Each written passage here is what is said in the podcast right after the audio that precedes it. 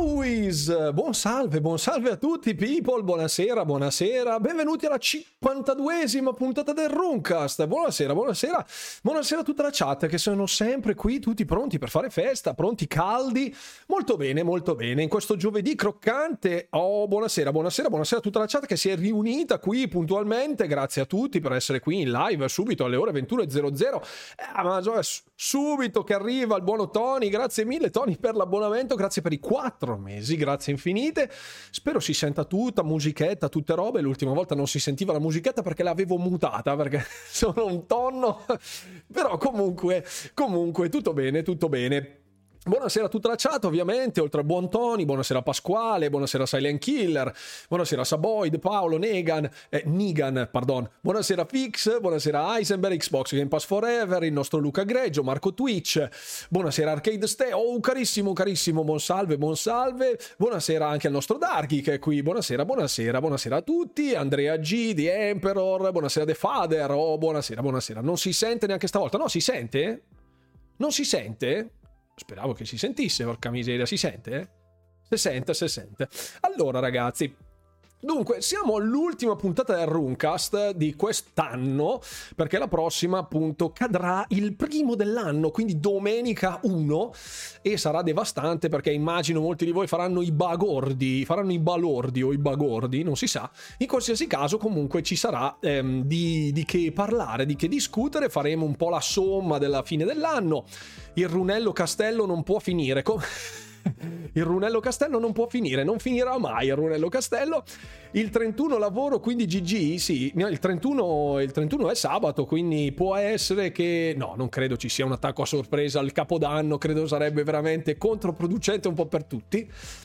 Inoltre sto cercando di finire un contenuto extra che arriverà, buonasera anche a Max Live, è un contenuto extra che arriverà sul canale YouTube, spero entro la fine del 31 perché oggi sono stato un po' impegnato, a dire la verità. Quindi, eh, e vai bombe a mano e trick e track. Arriverà un sacco di roba.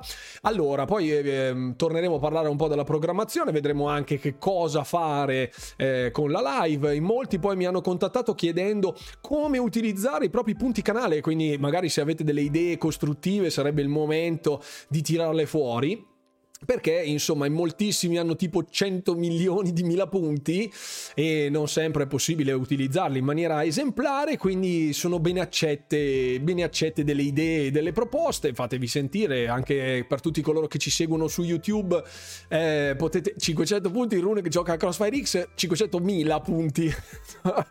Convertirli in punti rewards sarebbe fantastico se solo si potesse ma in realtà non credo si possa caro Pasquale. A 100.000 lo spogliarello quello, no, credo che mi chiuderebbero il canale Twitch per bruttezza più che altro, non per delle violazioni del, del codice di condotta, ma comunque, ma comunque eh, ci sarà di che divertirsi, ci sarà di che sperimentare, ecco, se avete delle idee che non siano, che non coinvolgano il ban o del traffico strano di, di punti rewards, possiamo corrompere la VTC? No, l'FTC credo, no, no, non possiamo corrompere la VTC, 500 sono troppi, 300 Rune gioca a Crossfire X a 500 con le mutande in testa. Sono proprio così, vado via così economico, fix. Male, male, male. Sarebbe interessante, tipo 50.000 punti, argomento deciso dall'utente. Oh, cavoli, sarebbe l'argomento a piacere. Eh, 50.000 punti, mh, mm, si potrebbe fare una cosa tipo... Sì, sì, sì.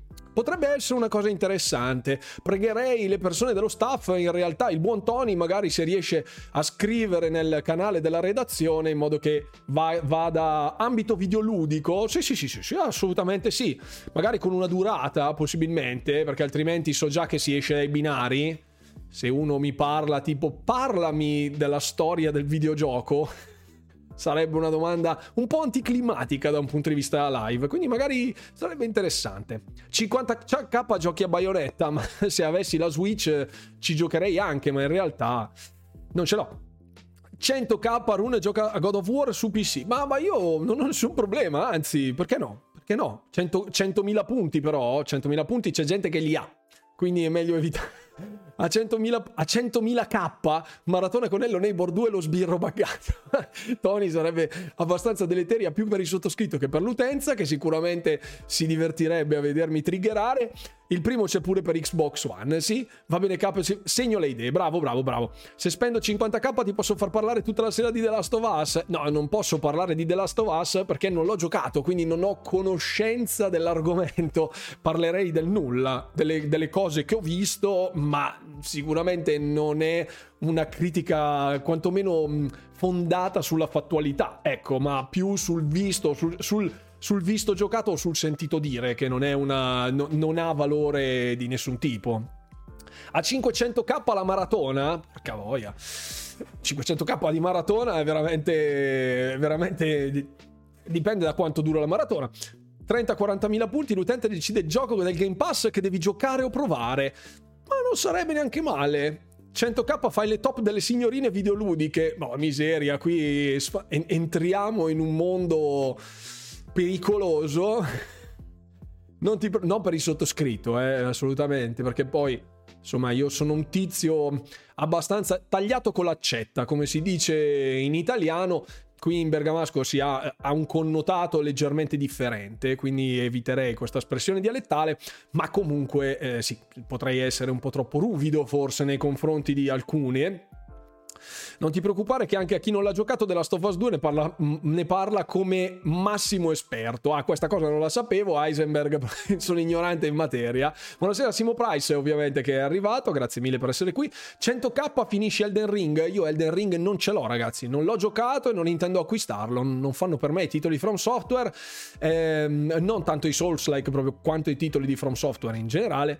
Tanto della Us 2 è quasi confermata la Director's Cut, ok? 10k punti, fai 5 minuti di live col fondale di PlayStation. Ma non avrei nessun tipo di problema. Ho messo, ho messo ben di peggio in mostra su questo canale, nell'ambito proprio videoludico in sé per sé. Abbiamo parlato di console NFT, quindi sicuramente PlayStation sarebbe un vanto rispetto a quello che ho mostrato nell'ultimo periodo. E poi sapete che qui non è il canale delle console war in generale, quindi non ci avrei nessun tipo di problema. Anzi, anzi, per i più attenti ricordano anche... Ehm, quanto io abbia elogiato il parco esclusive di PlayStation nel momento in cui si parlava di forza del brand, delle icone più che del brand, e paragonandole appunto a quelle di Xbox, nonostante siano maggiori a livello di quantità, quelle di Xbox a livello di percezione sono decisamente meno affermate eh, da un punto di vista esterno. Quindi, perché no?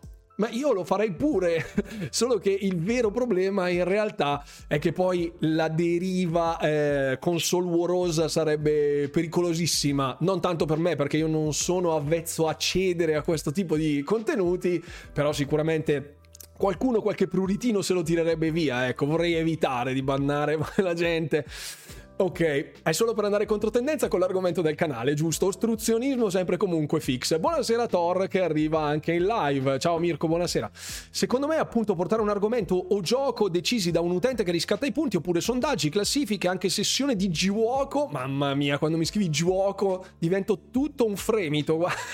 Insieme al cap sarebbe carino. La sessione in multiplayer ehm, è possibile ma fino a un certo punto perché poi va annunciata anzitempo i giochi devono essere giochi che si hanno tutti, altrimenti uno decide il gioco che ha installato, gioco solo con una persona, è, è sbagliato focalizzare la live solo per soddisfare il contenuto di una persona, però si può organizzare, si può organizzare.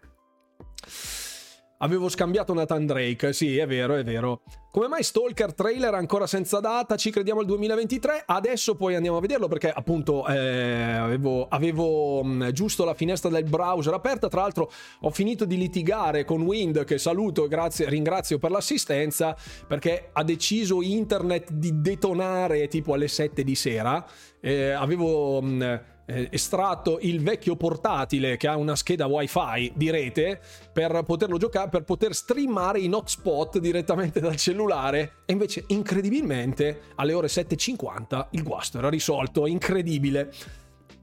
Sto giocando a Detroit Become Human, mi sta piacendo molto, molto carino come titolo. Eh, oggettivamente Sony batte Microsoft 1000 a 0 sotto l'aspetto del marketing pubblicità, diamo a Cesare quel che di Cesare, assolutamente, sempre detto, lo ribadirò sempre, assolutamente.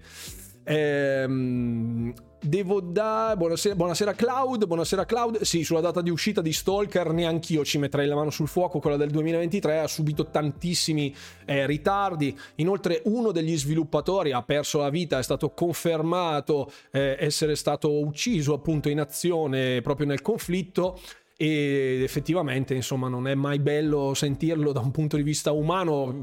L'ambito videoludico lì va praticamente a dissolversi tipo istantaneamente. Effettivamente la situazione di GSC World con gli sviluppatori proprio che sono impegnati in questa guerra per la difesa della loro patria effettivamente no, non mi lascia ben sperare per il 2023. L'abbiamo visto già, doveva essere per il 2021, poi è stato messo per il 2022, poi l'hanno rimesso dentro il trailer, dopo l'hanno rimesso un'altra volta con la presentazione al Bethesda Showcase e adesso ce lo troviamo per il 2023, ma è un grande ma. È un enorme ma. Eh, buonasera 100k e quando esce Starfield lo inizi un giorno dopo. Cavoli, questa due a caso mi punge così, proprio una coltellata direttamente fra la scapola fra la scapola e eh, la clavicola direttamente, proprio qui dietro, che arriva proprio, trafigge tutto il trafiggibile. Fall Guys, ecco, anche Luca Greggio che vitti- ha fatto vittime su Fall Guys, buonasera Chris eh, spiega alla gente perché Stalker 2 ha scritto Chernobyl nel titolo, ti offro 10 punti, guarda, la so, la so, perché Chernobyl è la pronuncia ucraina di Chernobyl, mentre Chernobyl è la pronuncia poi internazionale che è stata adottata, quindi gli sviluppatori GSC World, essendo ucraini, eh, hanno deciso di celebrare la loro identità nazionale cambiandone il titolo e mettendo la pronuncia storica della loro nazione. Ho preso i 10 punti? Sono stato bravo? Sono un ometto informato, hai visto che roba? Ah? Sono stato bravo? Mi faccio, mi faccio la pacca sulla spalla da solo. Se giochi a un gioco Game Pass scelto dall'utente, lo scelgo più brutto che c'è. Guarda, Crossfire X è già stato nominato, quindi puoi stare tranquillo, caro Pasquale. Wind, nuovo sponsor del Runcast. Ma magari se voleste ricoprirmi di soldi, amici di Wind, per me non c'è nessun tipo di problema. Mi tirate direttamente un cavo in fibra ottica direttamente proprio qua in taverna. Fate pure lo scavo, che non c'è problema. Buonasera al nostro Red, grazie un altro dello staff che entra a far parte della Live. Buonasera, Iana Plisken. Ehm, nel reparto marketing di Sony lavora qualche Cesare non si sa. Grazie per i 10 bit, buon buddy, ciao carissimo.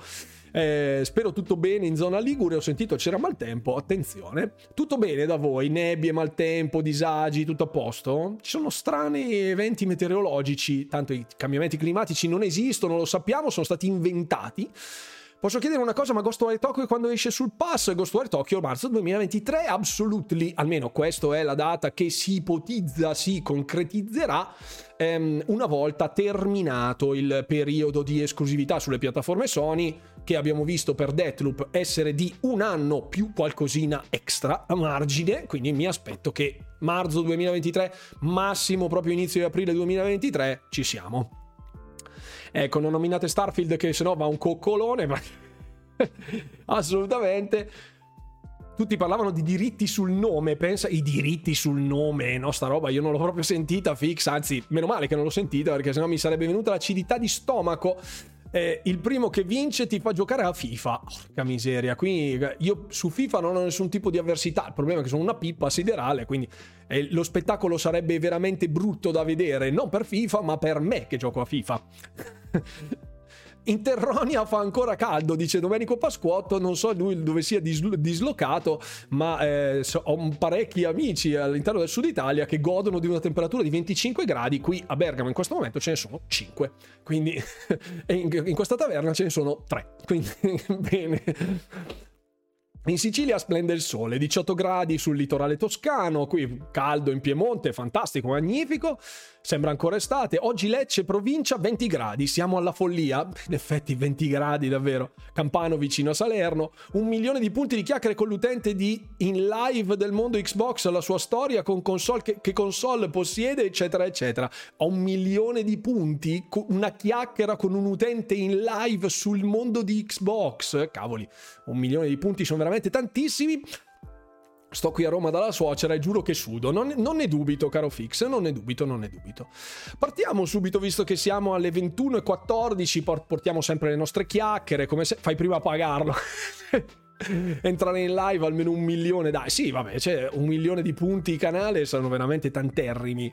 Allora, 100.000 punti e Rune dichiara pubblicamente che GT7 è meglio di Forza e lo sostiene per il Goti. No, questa cosa non avverrà tipo mai. Grazie mille, grazie mille eh, Iena Plisken che si abbona per sei mesi, grazie mille per il sostegno. Eh, eh, rivoglio la nebbia, la pioggia e il freddo del nord. Guarda, qua ce n'è quanta ne vuoi. Vieni pure a prenderla. Ti avanza qui a dire la verità, però se la vuoi, se proprio vuoi, è qua. Allora ragazzi, passiamo subito al browser, che così almeno diamo un attimo un'occhiata a questo trailer di Stalker che ho guardato ma in maniera molto superficiale. Eh, per chi non lo sa, appunto, c'è stato il reveal trailer, un gameplay trailer a dir la verità, eh, denominato Come to Me ehm, distribuito proprio da pochissimo tempo, da un'oretta circa, sul canale di IGN, che come al solito ultimamente spara delle esclusive molto interessanti. L'abbiamo visto per Atomic Heart, è uscito anche eh, questo trailer di Stalker 2. In moltissimi avevano già pronto le mutandine, tanga e perizomi da lanciare in giardino in attesa di una release date che purtroppo non è arrivata. Ma quindi andiamo a vedere un attimo di che cosa si tratta di questo trailer e vediamo un attimo come l'è. Ed eccoci qua nella visualizzazione del browser eh, che è tagliato malissimo, credo si veda tutto nella maniera corretta, ma comunque let's go. Eh, mettiamo anche l'audio, mettiamo anche l'audio, mettiamo anche l'audio. Fermiamo la musichina, ale op. L'audio si sente, perfetto. Lo guardo di qua.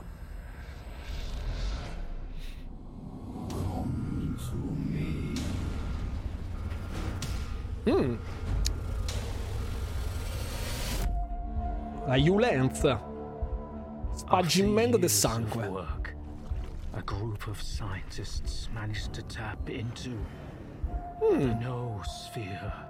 Quello lì sembra Chris Metzen. Informational field.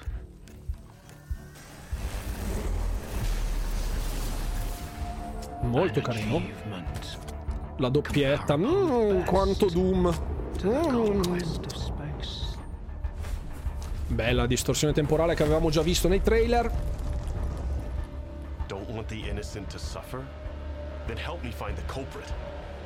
Animazioni facciali fotoniche.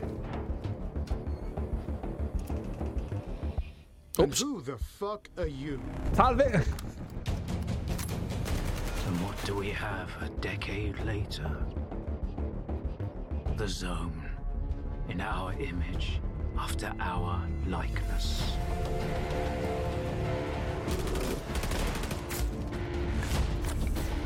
Siringone curativo.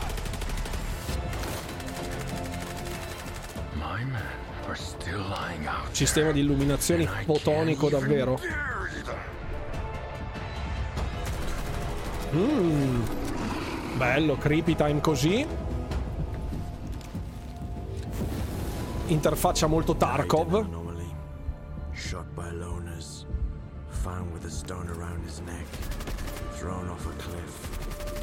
Apart by dogs. Molto carino. Poi mi dite i vostri commenti, eh. You cannot kill God. Just like you cannot get rid of the sky up above. Si vede anche l'HUD con la bussola in alto. Skyrim like. but it is you who cannot see. Eh, eh, eh, eh. Pre-order now, io come sempre hashtag niente pre-order perché sapete che più o meno il leitmotiv è questo. Ma sono abbastanza convinto che mh, mm, sia un ottimo contenuto. Mi ha solleticato. Adesso andiamo a vedere un attimo la chat che dice, anzi, mi rimetto a uno dei passaggi che mi ha ispirato maggiormente. A parte quale sdoppiettate violentissime, adesso un attimo che faccio ripartire la musichina. Eccoci, a parte la distorsione temporale che era veramente molto interessante, anche con l'effetto bubble molto carino. Ecco, anche la fotografia in generale, proprio le inquadrature, molto cinema, molto, molto serie tv criminale, robe del genere, con quella luce sospesa al tavolo.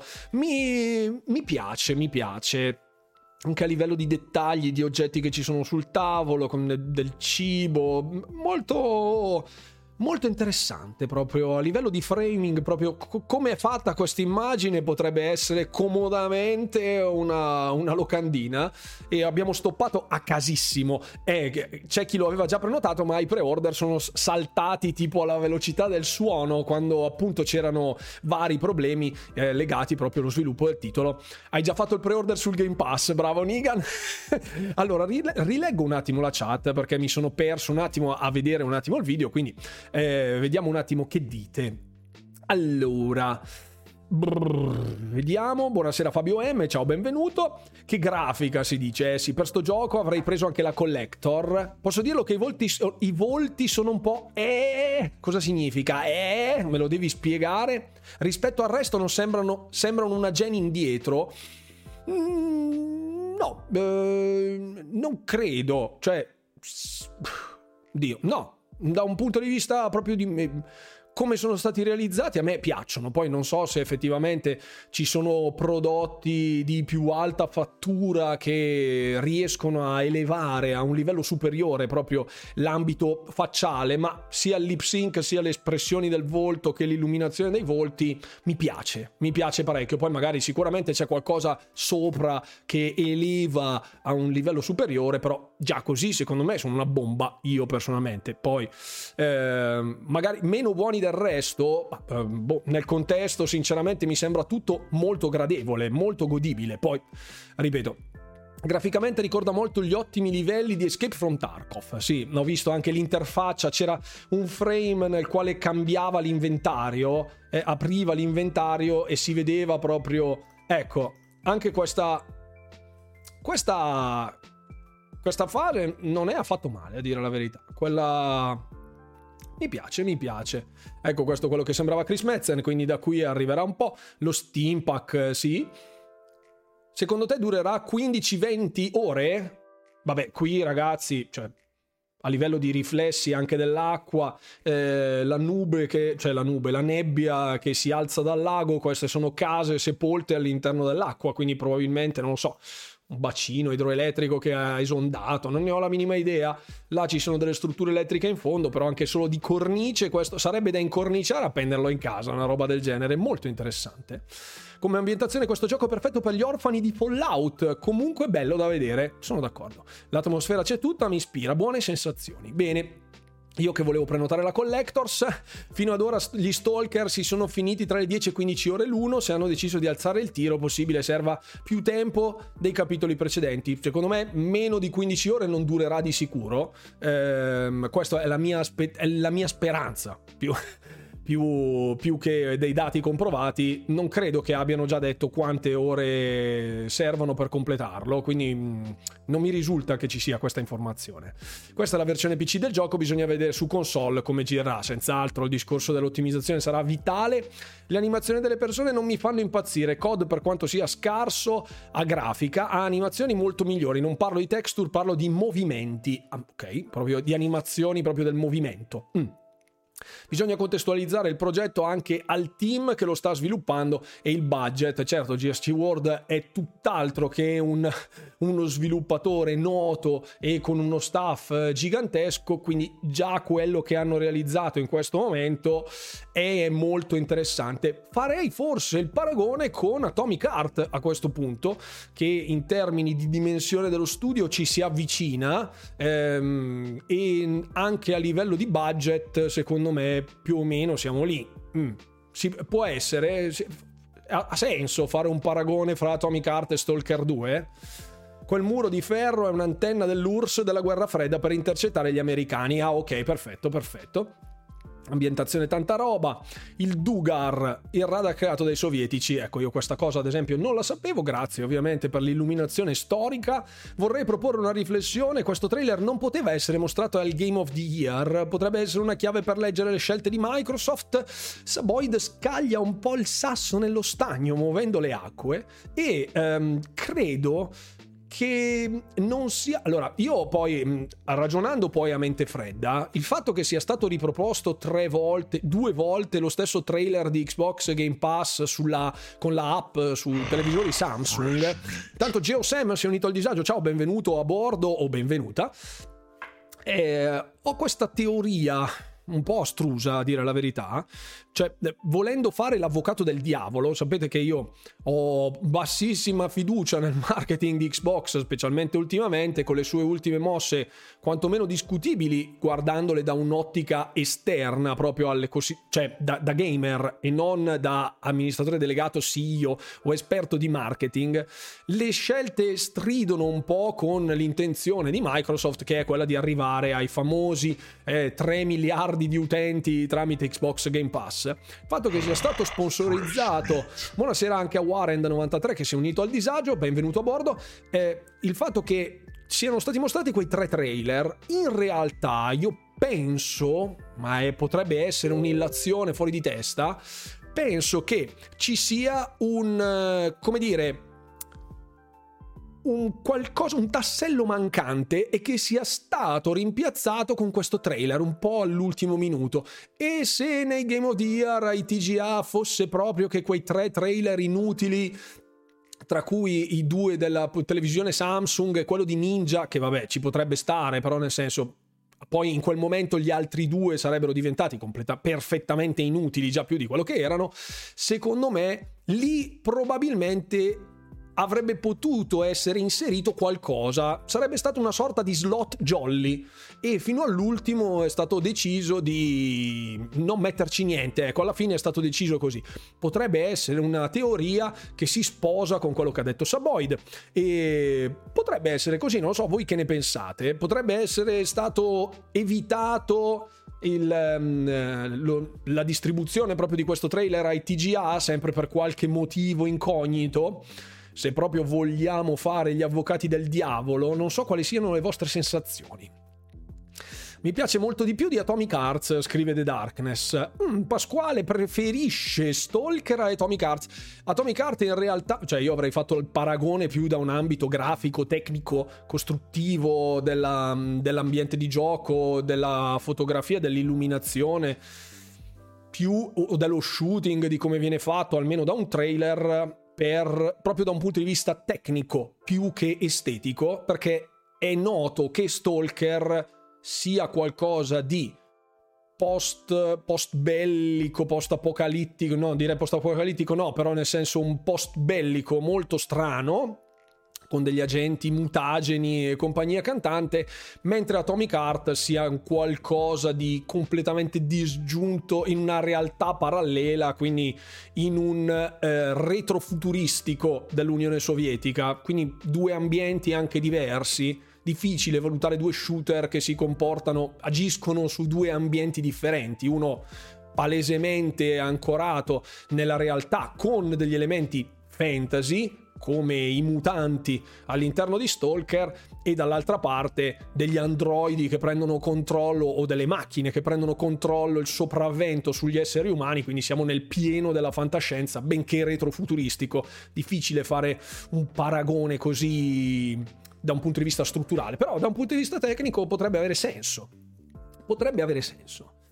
Microsoft non è nemmeno il publisher del gioco, non penso possa prendere decisioni del genere solamente perché uscirà anche sul pass. Qui si stava dicendo, si stava parlando di, di, di, di ah ok, di, di proprio dell'uscita ai trailer al, al Game of the Year.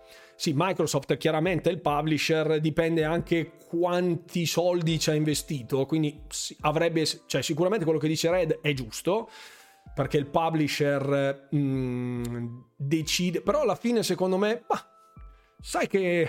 Mm, mm, non lo so, non lo so. Sarebbe una riflessione interessante, perché poi alla fine presumo che anche Microsoft con il conflitto, eccetera, e con il supporto che ha anche mostrato a GSC World sin dallo scoppio della guerra, era stato messo proprio a chiare lettere, era noto alla stampa che supportasse il, il lavoro degli sviluppatori nonostante la guerra credo che è arrivato a quel punto dove Microsoft in prima linea si è adoperata per sostenere lo studio, potrebbe avere più voce in capitolo da questo punto di vista. Non lo so, non lo so. Questa sera vi seguo febbricitante. L'australiana ha colpito. Ah, Master Kent, mi raccomando, stai a, stai a casa, riguardati, eh, fatti un bel vin brûlé che guarisci di ogni male. Non avrebbe avuto molto senso senza date di uscita, vero anche questo, Nakata. Fosse stato mostrato ai TGA sicuramente sarebbe stato incompleto. Se sarebbe così vuol dire che ci sono dei problemi perché non l'hanno fatto vedere, oppure delle scelte, non lo so. Ah, è Atomic Heart che ti piace di più, Pasquale. Stalker neanche lo gioco, perfetto. Non dovrebbe essere legale aprire il pre-order senza data di uscita. Di pre-order senza data di uscita ne sono stati fatti di indicibili fin dalla notte dei tempi. Quindi direi proprio che anche senza la data di uscita eh, la, la, data di uscita non è la condizione sine qua non per aprire il pre-order da sempre. Purtroppo lo dico con grande rammarico perché poi c'è la rincorsa al cancella pre-order perché il titolo è andato in vacca oppure è in development hell. Il trailer nel complesso mi è piaciuto, scrive Tony, e il gioco sembra molto interessante. L'unica cosa che non mi ha convinto fino in fondo sono alcune sezioni di shooting che hanno scelto di mostrare, ma comunque è ancora presto per trarre le conclusioni, magari è solo stata una mia impressione. Sì, valutare poi nel dettaglio senza avere la prova provata, ma una compilation di, una compilation di sezioni, è difficile fare una valutazione complessiva. Mm, non lo so, lo, lo, lo, rivedrei, lo rivedrei. Intanto lo rivediamo, intanto leggo la chat. Mm, Atomic Heart è più paragonabile ai Bioshock sicuramente. Poi sono anche 21 giorni fa, magari sono cambiate le cose, hanno deciso di fare un trailer per farlo vedere. Boh, chi lo sa. Io lo paragonerei più a Metro Exodus. Sì, Metro però mi sa che è... Mm, no, non è così... Non è così post-apocalittico come Metro, secondo me. Oh, grazie mille Arcade Ste per la super donazione, grazie mille per i 400 bit, gentilissimo, grazie mille, grazie, grazie davvero caro. Si sa qual è il motore grafico di Stalker? Unreal Engine 5. È meglio, a me quello che preoccupa è che molti DGSC sono andati a creare Metro. Metro è molto più lineare, tranne alcune scelte nell'approccio se stealth o meno, anche lì abbastanza, fatto abbastanza maluccio. Chissà cosa verrà, come uscirà fuori. Un'ottima interessante, interessante analisi. Buona continuazione, auguri di un super effervescente 2023. Stasera chat, auguri di un croccante 2023. Auguri anche a te, Ste, grazie mille. Eh, Microsoft è fortemente, fortemente, cooperativa con il governo americano, quindi è il minimo che supporti la cosa. Buonasera al corridore sognante.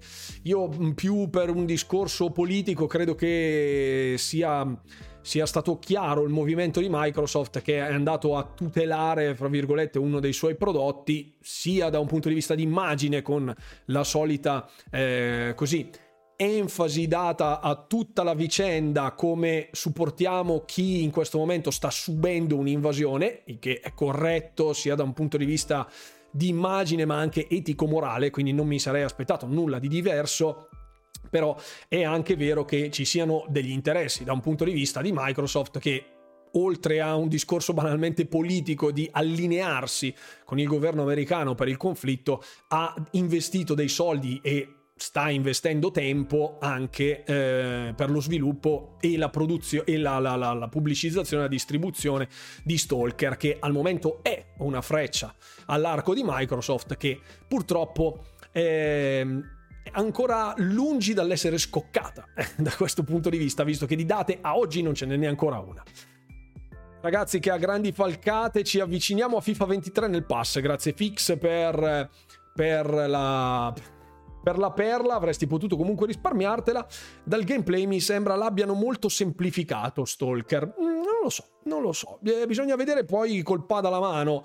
Qui era ancora il vecchio trailer del 2021. Se vogliamo fare proprio un termine di paragone morbido morbido, questo è un trailer in 4K che voi non vedrete in 4K perché comunque eh, Twitch comprime a 1080, però vabbè, eh, non lo so, non lo so. Qui lo vedo peggio forse, cioè bello ma comunque peggio di quello che abbiamo visto adesso. Il paragone ci sta, Metro nasce proprio dalla scissione interna di GSC. Sì, molti sviluppatori di Metro sono figli proprio di GSC World, questo è vero, però non credo abbiano voluto fare un more di eh, Metro Exodus. Credo ci sia proprio l'intenzione di fare una nuova IP che poi il setting lo richiami che alcune sezioni siano ispirate a Metro è chiaro, è abbastanza lampante, però non penso che sia proprio un plagio fino a se stesso del tipo rifacciamo Metro con un nuovo studio o con quelli che sono rimasti. Eh. Secondo me quando Microsoft farà uscire le sue IP regolarmente, EA nel pass ci saluta. Attenzione, qui ci sono... cioè, siamo partiti col toto supposizioni. Ecco, vedete anche questo turbine con questa bolla. L'ho vista meglio nel trailer di prima, sinceramente. Lo, mi, sembra, mi, sembrava migliore nel trailer che è stato rilasciato oggi, nonostante sia comunque molto gradevole. Quante esclusive escono quest'anno da Microsoft? Se fosse così dovremmo, se dovessero mantenere la loro parola, visto che nel 2022 sono usciti due first party e a novembre del 2021 dissero che ogni quarto sarebbe dovuta uscire una IP first party di Microsoft, quindi non AAA ma una IP qualsiasi, e è uscito solo Pentiment e Grounded, se vogliamo considerare Grounded come un'uscita ufficiale, visto che già nel 2020 l'early access c'era. Escludiamo As Dusk Falls perché non è un first party, è uscito tramite Xbox Studio Publishing, ma è stato fatto da Interior, quindi non, è, non c'entra nulla con gli Xbox Game Studios. In teoria per l'anno 2022 ci devono due first party e per il 2023 dovrebbero darcene 4, quindi farei 4 più 2, 6. Se fosse così, 6 vuol dire che ogni due mesi esce un IP eh, first party, sarei molto contento. Se recuperassero il terreno perduto in precedenza sarei molto contento. Però non credo, non credo avverrà questa cosa. Secondo me EA sta talmente con le pezze al Q eh, che ogni spiccio gli sta bene in saccoccia. Sono abbastanza d'accordo. Per me EA non muove minimamente i numeri del pass, sicuramente EA Play non muove neanche lontanamente i numeri del Game Pass, perché un gioco calcistico dopo sei mesi è già morto, anche prima dei sei mesi. Poi se hai EA Premium, ah, EA Play Plus o Premium, sì, ma nel pass è quello normale, quindi stica, toglierei EA immediatamente, bisogna avere only marchio Xbox. Ci sono delle... io terrei l'EA Play con le demo, sinceramente, del catalogo di Electronic Arts, con... con il nuovo corso di Electronic Arts dessero dei contenuti più di livello da un certo punto di vista, quindi niente sportivi, eccetera, di livello per il mio gusto personale. Non sto dicendo che gli sportivi di Electronic Arts facciano schifo, eh, sono abbastanza convinto che la gente, la stragrande maggioranza delle persone, non, se, non percepirebbe la differenza perché alla fine usano la trial per provare l'ultimo FIFA, l'ultimo titolo in arrivo. Noi l'abbiamo fatto per Need for Speed Unbound. Se ci fossero più contenuti mh, mm, single player avrebbe sicuramente molto più senso. Il nuovo corso di Electronic Arts è abbastanza pericoloso dal mio punto di vista, infatti stanno un po' cercando di rimescolare le carte, secondo me. Madden, ma negli USA sì, Madden è una, un'altra cosa. Sì, già a maggio o giugno FIFA è abbandonato. Infatti, secondo me non dura sei mesi un calcistico. Io no, sono abbastanza ignorante in materia, lo sapete che non me ne intendo di calcio, ma penso che FIFA abbia il suo picco nei primi due o tre mesi, forse quattro, non lo so. Poi la stragrande maggioranza vira su altri contenuti quali Game as a Service free to play, Fortnite, COD, eccetera. Secondo me perderesti tutti i titoli come quelli di BioWare e Visceral che aiutano il pass. Aiutano sicuramente, non è proprio pieno di titoloni ad alto budget. Sì, vero, però è vero anche che con i numeri che sta facendo il Game Pass adesso e le stime di crescita riviste, tra virgolette, al ribasso, presumo che uno nel momento in cui eh, trovasse un, dei titoli di EA Play in uscita, si affretterebbe a giocarli ed è impossibile che escano tutti in blocco dal catalogo. È capitato che qualcosa venisse delistato. Mm, se dovesse uscire, ad esempio, non lo so, la trilogia dei Mass Effect, la Legendary Edition, ad esempio, c'è sul pass. Eh, il nuovo Dead Space sicuramente muoverà l'interesse più verso i Dead Space, ma dubito che in moltissimi magari fomentati dal pre-order del remake, arrivino a andare a recuperarsi il 2 e il 3. Aspetteranno l'uscita first part del, del, del, del nuovo remake e finita lì. Eh, titoli sportivi comunque uno gioca sempre all'ultimo, quindi boh, vedrei molto meglio ad esempio um, um, Jedi Survivor, quello nuovo, avrei gradito sicuramente la demo di quello, la demo di Dead Space, è stata presentata la demo di Need for Speed Unbound, io me lo terrei lì a play per quelle robe lì, ecco, perché non sono un grandissimo amante degli sportivi. Non sono un fan di EA, ma sta cosa di far provare i giochi in uscita è positiva, infatti, assolutamente d'accordo. giochi vecchi che non interessano più nessuno se non ai core gamers, sì, play comodo per i titoli Codemasters, sì, ma oltre a quello, poi quando mm, girano le voci sull'abbandono di Dirt, che non è più nel roster dei titoli di, di Electronic Arts, non ufficialmente, ecco, ma in realtà sono stati chiusi altri, ehm, altri team, come quello di Project Cars. Io sono abbastanza convinto che anche da un punto di vista dei corsistici, Need for Speed sia stato uno dei tentativi di riacquistare la scena, ri- recuperare la scena, ma siamo ancora lontanissimi e qui il brand di Forza è in primissima linea. Quindi mm, non lo so, non lo so. Secondo me Need for Speed Unbound eh, ha catturato l'attenzione, ma per pochissimo tempo. La gente si sarebbe aspettata molto di più. La gente di Electronic Arts. Quindi anche lì, mm, non lo so. C'è tanta roba in EA Play, ma non so quanta effettivamente fruibili da masse enormi. Mm. EA Play dopo 8 mesi fa uscire tutti i suoi titoli, Jedi Fallen Order, It Takes Two, Dead Space, ce lo vediamo a novembre dell'anno prossimo. Può essere, può essere, può essere, può, suona, suona come cosa. Lo puoi fare solo per quei titoli multigiocatori. In 10 ore Dead Space te lo finisci. Sinceramente la demo dovrebbero essere una cosa in più, anche se dovrebbero averla ogni titolo. Sì, sicuramente il discorso delle demo è un po' come guardarsi il trailer di un film, no? E mm, credo sarebbe un enorme valore aggiunto. Microsoft, se sei all'ascolto, Project Moorcroft, te lo ricordo, eh, siamo qua ancora ad aspettare sette mesi dopo. Diteci qualcosa, un segno, sparate un flare in aria, non lo so, qualcosa, grazie. Ci sono giochi vecchi nel catalogo EA che vanno giocati a forza, esempio Shadow of the Damned, Dante's Inferno, va bene? Mirror's Edge 2008 tiene testa a Catalyst, anche meglio, sono abbastanza d'accordo. Per quanti anni Microsoft può supportare il pass in attesa di raggiungere il famoso numero di abbonati e cominciare a guadagnare? Microsoft già guadagna un pacco di soldi con il Game Pass.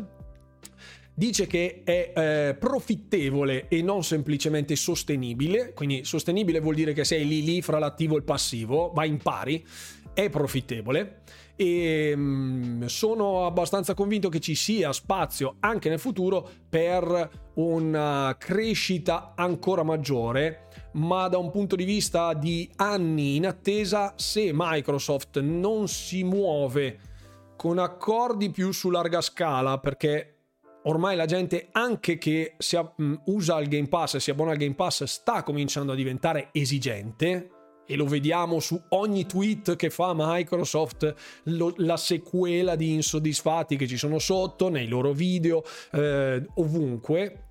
La sensazione sta diventando palpabile e tesa da un punto di vista dell'utenza, non solo qui in Italia, ma ovviamente in tutto il mondo. Deve mm, deve mostrare quanto effettivamente il Game Pass possa macinare contenuti anche grossi. Le partnership sicuramente le sta stringendo in lungo e largo. Abbiamo visto anche il discorso di Monster Hunter.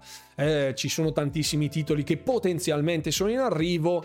Però la gente vuole i first party, anche se poi sappiamo benissimo che la stragrande maggioranza dell'utenza magari non apprezza tutte le IP di Microsoft. Abbiamo visto anche nelle nostre analisi proprio in live quante delle IP di Microsoft siano sostanzialmente abbandonate al loro destino. Salutiamo Gears, che è veramente un titolo secondo me molto divertente, dimenticato dalla stessa Microsoft. E sono sono nel dubbio, nonostante possano uscire tonnellate di titoli third party, ripescandoli dai, dai, cataloghi, la gente vuole roba nuova, vuole gli Xbox Game Pass Day One, vuole quelli. E non è sempre facile portare a casa dei, dei contenuti del genere. Abbiamo visto anche di come Sony si stia muovendo per cercare di non fare uscire determinati contenuti sul Game Pass, quindi la lotta è intensa da un punto di vista commerciale Certo è che appunto a livello di marketing Microsoft ha tantissime frecce al suo arco, certo che poi se le frecce le usa per svoltare a destra e a sinistra e non le spara nel bersaglio, allora sono un po' dei cotechini loro. Silent Hill Remake, Final Fantasy VII Remake, Final Fantasy XVI sono una grossa botta per una console a mio avviso e sono d'accordo con te. Anche Death Stranding 2, ma lì vabbè, Death Stranding è, è una IP di proprietà di Sony, non dimentichiamocelo, nonostante sia sviluppata da Kojima, ma è una IP di Sony. Ehm, pensavo di essere il solo un po' insoddisfatto al momento, non sono strano io allora, assolutamente no Meganat, anzi il malumore serpeggia in lungo e in largo e specie un content creator come il sottoscritto de- votato alla causa di Xbox eh, non in maniera fanboistica ma in maniera assolutamente critica e ponderata sente un po' questo malumore ed è giusto dare spazio anche alla critica purché costruttiva, quindi non facciamo finta di voltarci dall'altra parte, ci sono delle lacune a mio avviso incolmabili dei, dei, team di Microsoft che per essere risolti devono cambiare direzione in maniera drastica. Sapete che io sono abbastanza papale papale con questa cosa ed è proprio per questo motivo che Microsoft non mi contatterà tipo mai. Salutiamo Microsoft, ehm, però eh, bisogna dirle ste robe, bisogna dirle, non facciamo finta di niente per cortesia, che l'ipocrisia è una cosa terribile. Eh, non è che sto insultando le vostre madri, eccetera, eccetera, però se un lavoro è fatto bene si fa un plauso, se un lavoro è fatto male il plauso non lo si fa. Eh, oh, e lo diciamo. Grazie. Io per Game Pass sono soddisfattissimo, ma ho paura che questa paura della release delle proprie IP tra problemi e vari rimandi, sì, hai paura di quella paura di release? Sì, siamo, sono d'accordo, sì, è palpabile questa cosa. Eh, I Final Fantasy Death Stranding 2 è un discorso legato a Kojima. Sì, Kojima è un po' il mito, lo sviluppatore leggendario nel bene e nel male, eclettico, polarizzante, divisivo, però sempre estremamente curioso da andare ad analizzare e muove comunque le masse nel bene o nel male. Quindi effettivamente ha un peso specifico lui di suo, anche se sviluppasse Kojima gira la moda, ecco per capirci. L'app sul TV lo farà sicuramente aumentare gli utenti, sì, ma eh, finché le app, le, le TV supportate sono solo le Samsung 2021 e 2022, fa muovere gli utenti, ma non così tanti. Eh, fosse stato Keystone con un dispositivo che con eh, 80 euro ti portavi a casa il dongle, quindi il, l'accrocco da attaccare alla televisione non smart per renderla smart, più un gamepad, quindi il bundle Keystone per giocare su una TV qualsiasi senza console in streaming, lì avrebbe fatto il botto. Con la app e basta, gran poco, a meno che nel 2023 al famoso evento di cui tutti vociferano ormai anche il parrucchiere sotto casa mi sta dicendo oh ma sai che ecco per dirvi l'entità eh, finché non arriverà su tutte le tv del pianeta non ci sarà nessun movimento a meno che appunto all'evento si dia una sferzata del tipo tutti i televisori Samsung, LG, bla bla bla, da qui al 2015 eh, hanno la possibilità di scaricare l'app gratuitamente allora ok, ma solo di una marca, solo di due anni e neanche tutte, non lo so. Non so quanto sia universalmente fruibile. Eh, dopo non so. Sarei curioso di sapere cosa succede se aumentassero il prezzo della console. Niente, non cambierebbe niente ad oggi, secondo me. Titoli giapponesi grosse perdite, non di vendite ma di immagine. Gears fece un miliardo, quindi non so se dobbiamo sempre vedere gli altri. Verissimo, ma comunque Gears viene toccato a malapena con il bastone. Fateci caso di quanti trailer Xbox rilascia con Gears dentro. Nonostante Halo Infinite sia stato eh, un passo falso, e questa cosa va detta, va rimarcata, ricordiamo che c'è sempre Master Chief sulla scatola di serie X, mortacci loro, con gran, un grande affetto a, col- a, coloro che hanno deciso di mettere Master Chief come release della console e non era presente alla release e quando è uscito mancava della roba, davvero, strategie di marketing over 9000 proprio. Ehm, guardate quanti di, su quanti trailer di Xbox compare eh, il brand di Gears. Pochissimi, pochissimi. Io li ho tutti salvati su PC perché ovviamente poi durante i montaggi video, quando faccio i video di domenica è sempre polemica, le news eccetera eccetera, metto sempre tutti i miei trailerini, montaggini eccetera eccetera. Effettivamente il brand di Gears l'ultima, a parte Gear Ta- Gears Tactics, eh, l'ultimo era Hive Busters. Ed è da troppo tempo che è uscito di scena, eh? Molto tempo, troppo. Silent Hill non tirava prima, forse ora qualcosa in più perché è divenuta una serie di moda per molti giovani, per fortuna e sfortuna. Poi la fa Blooper, non dimentichiamolo. Ma Silent Hill, Silent Hill, eh, per quanto sia amata dalla fanbase storica più radicata dei titoli di quello stampo, secondo me a oggi ha più un'aura mistica ma non di così grande risonanza internazionale nell'utenza intendo, cioè planetariamente a tantissima gente frega niente di Silent Hill, punto. Poi che venga incensato come titolo storico, sicuramente, caposaldo, senz'altro, però... Mm, pesa ma fino a un tot. Buonasera, quanto mi piacerebbe vedere Bloodborne sul pass, magari a 60 frame, sarebbe una goduria. Eh, Dimitri, anche a noi piace, a me personalmente piacerebbe quantomeno provarlo, però credo che non avverrà mai visto che è un'esclusiva di Sony, purtroppo, purtroppo. Finito andava pure bene con 30 fps con i cali, Kojima è di moda. Kojima può non piacere, ma gli va dato atto che ogni suo gioco è stato innovativo e curatissimo. Infatti, è per quello che eh, nacque un'insurrezione nazionale popolare da parte degli utenti di PlayStation durante l'Xbox and Bethesda Showcase, quando Kojima disse che il nuovo titolo sarebbe stato sviluppato con Xbox e gli diedero del traditore per dire quanto è bella la console war. Ah, veramente gente da galera. Speriamo che Kojima stia facendo una cosa figa ok, assolutamente innovativo, soprattutto sul gameplay e meccaniche di gioco, quindi la ciccia di un gioco. Essendo un giocatore multiconsole e avendo vissuto fin dall'inizio, dice Pasquale, le esclusive PlayStation da Legend of Dragoon, passando ai primi God of War e giocando quasi tutte quelle su PS4, le esclusive per una scelta da console conta più del servizio, a conto mio. Dipende anche dal budget, dipende anche da quanti soldi hai da investire, dipende se sei un pischello oppure no. Se hai potere d'acquisto illimitato, tale da comprarti tutte le console, giocarti tutte le esclusive, hai da giocare per tutto l'anno senza battere ciglio. Se sei un pischello e devi scegliere se comprarti la PlayStation e giocare con tutti te, i tuoi amici ai free to play o comprarti una serie S con il Game Pass, hai una scelta davanti e in moltissimi casi, almeno qui in Italia, vince la prima, purtroppo. Purtroppo.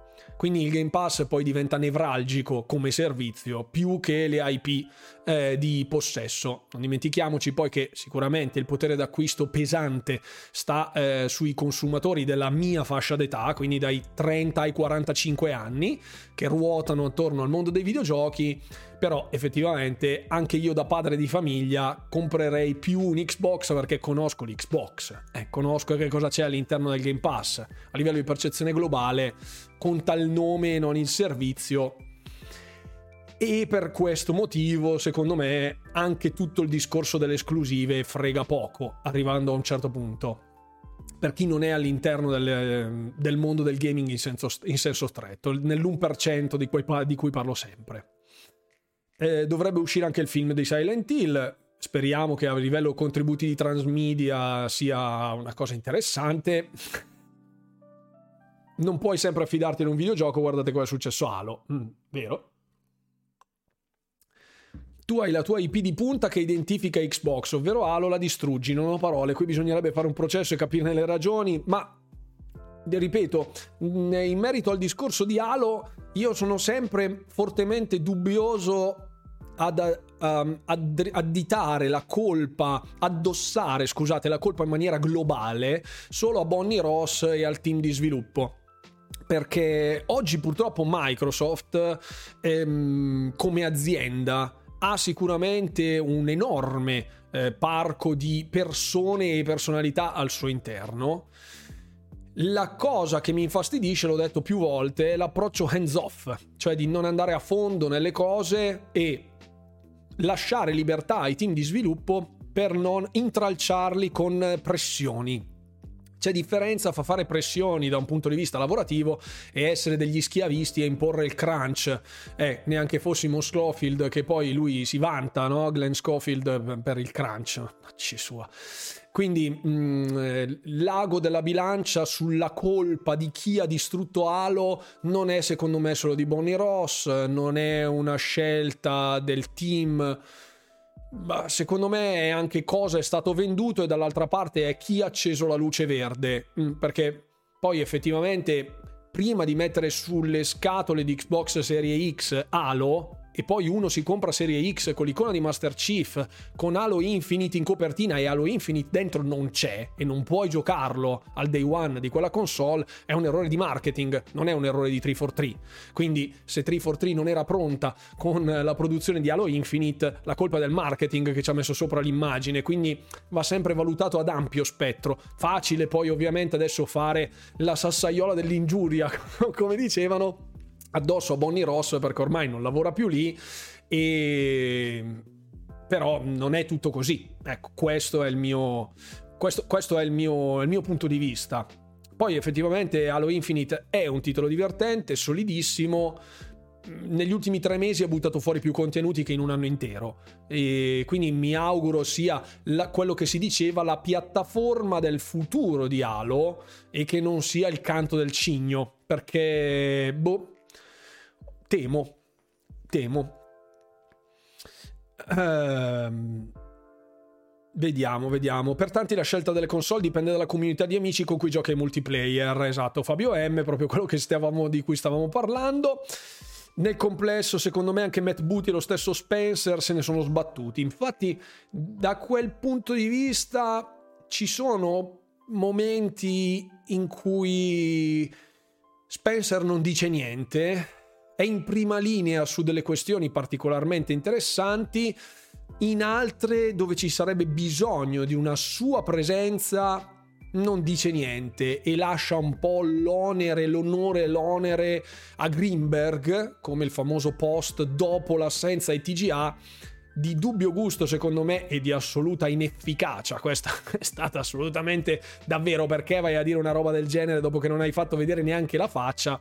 Veramente mi sembra assurdo, però è fuori di dubbio che ci sia un concorso di colpe se, se Spencer è l'icona di Xbox a 360 gradi, nonostante sia CEO di Microsoft Gaming, perché durante il discorso in merito al rinvio di Starfield non fai tu la tua presenza davanti come capitano della nave, ti assumi onori e oneri? Io avrei apprezzato più quello piuttosto che il comunicato del tipo ci dispiace, ma stiamo rinviando il gioco. Cioè, è nel momento di difficoltà che la community si stringe attorno al suo di capitano, non io, ma, ma Phil Spencer e effettivamente poi tutte le altre persone che orbitano intorno a lui perdono di significato. Greenberg come responsabile del marketing secondo me non fa un lavoro tanto quanto lo fa Spencer che è il CEO, che quindi dovrebbe interessarsi di ben altre cose più che del marketing in sé per sé, lo stesso vale per Matt Booty come capo degli Xbox Game Studios che quando si vede lo si vede di sfuggita ed effettivamente gradirei una presenza analoga di Matt Booty a quella di Todd Howard che durante gli showcase si è mostrato in lungo e in largo, ha contribuito poi a diffondere informazioni su Starfield con i Constellation, sui vari canali di Bethesda. Ecco, mi piacerebbe un head di Xbox al pari di Todd Howard, almeno a livello di presenza. Poi magari a livello di promesse, le cose scritte a matita o a biro, quelle robe lì, magari no. Però quello vabbè, non si può avere tutto, vabbè. Comunque, quella roba lì, ecco. Non, le, non lo leggerò mai questo papello di messaggio, confido lo faccia per noi, buon run. Di cosa? Del corridore, di corridor sognante? Ah ok, no, qui stavano parlando di Kojima, ok, quindi non apro nemmeno la parentesi, non apro la parentesi, non apro. Il crunch c'è, basta pensare al non lo compro perché c'è il crunch. Guardate che se il crunch non lo fa la casa sviluppatrice in Germania o negli Stati Uniti, lo fanno gli studi di terze parti. Anche quello il discorso del crunch è giusto ehm, lo straordinario finché è una cosa contenuta e volontaria è un discorso e contenuta, appunto, nonostante tutti cerchino di evitarlo come la peste, ma eh, in tantissimi sviluppatori, anche di Blizzard, eh, io ho seguito moltissimo il periodo di Diablo 2, il tip, un titolo leggendario dove Breivik, il, uno dei senior developer di, di, di Blizzard North, quando esisteva ancora Blizzard, raccontava delle esperienze pre-lancio di Diablo 2 ed effettivamente avevano, cioè, finivano di fare il coding eh, un minuto, avevano finito di fare il coding tipo un giorno prima della release per il gold, perché all'epoca quando c'era da mandare il titolo in fase gold non si poteva ritardare. E quindi fino all'ultimo con robe allucinanti parlavano di turni di lavoro assurdi, tipo di 18 ore lavorative non stop 7 giorni su 7 al limite della sanità mentale, quel tipo di crunch è forse quello che ha reso celebre l'industria videoludica primo, nei primi anni 2000? Boh, può essere, non ne ho la minima idea. Oggi non è accettabile una cosa del genere, però al contempo dobbiamo anche sobbarcarci di lei e quant'altro, quindi si spara sempre alto ma si fa spesso i conti senza l'oste ed è quello che stiamo dicendo proprio anche in questo caso. Eh. Quindi annunci ce ne sono sempre di roboanti, è giusto che la dirigenza prenda il eh, spada e scudo e vada in prima linea per motivare le truppe, cioè la sua community che paga per avere quei prodotti e non semplicemente celarsi dietro un comunicato o facendo fare la figura dei pirla a qualcun altro. Ecco. Quindi nessuno è immune da critiche, nemmeno Phil Spencer, nemmeno, nemmeno Nadella, ne, cioè è inutile che Nadella pubblicizzi a, a bizzeffe il Game Pass e tutto l'ecosistema in generale che flexi sugli articoli di Bloomberg per quanto riguarda l'acquisizione, però ad esempio quando gli si fanno delle domande specifiche che gli vengono fatte, gli vengono fatte perché c'è traccia di queste cose, alla fine tutto si dissolva nell'ombra quando si, tro- si toccano tasti particolarmente dolenti come la presenza di Xbox Cloud Gaming per i titoli di proprietà che non abbiamo ancora visto e che signori manca un giorno e mezzo, due giorni praticamente alla fine allo scadere del tempo, quindi se non lo annunciano entro do- dopodomani è un'altra promessa non mantenuta, la stessa cosa per Ubisoft Plus che doveva arrivare entro il 2022, cioè tante tante tante cose che la dirigenza addossa ad altri o fa finta di niente. Nessuno è immune alle critiche, perché come ce le hanno vendute devono anche mantenerle le parole. O un'app Xbox per PC magari che funzioni. Sarebbe interessante, per esempio.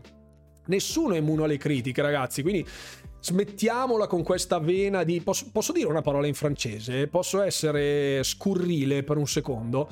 Smettiamola di fare il leccaculo di Xbox perché noi abbiamo l'Xbox a casa. Ecco, perché effettivamente c'è da, rigi- da ridire su diverse strategie che sta mettendo in pista la, la compagnia. Ecco, io beneficio a piene mani faccio contenuti eh, e prendo, il, prendo io il, il, vessillo dicendo ragazzi c'è questo, questo e quell'altro, mi assumo le responsabilità di ciò che dico, però devono farlo tutti. Tutti, eh, creator più celebri, meno celebri, eh, chi porta contenuti in un determinato modo, cioè è semplice far sempre vedere il bello e poi nascondere sotto la sabbia il resto che non va. Però se dobbiamo essere eh, integri e coerenti con l'utenza che ci, segue, che ci segue, come se fossimo al bar insieme a parlare, io ti dico, è verissimo, sul pass c'è, boato, c'è un boato di roba, se hai giocato se non hai giocato a questo, questo e quest'altro, con pochi soldi ti porti a casa un catalogo sterminato di titoli, ed è assolutamente vero,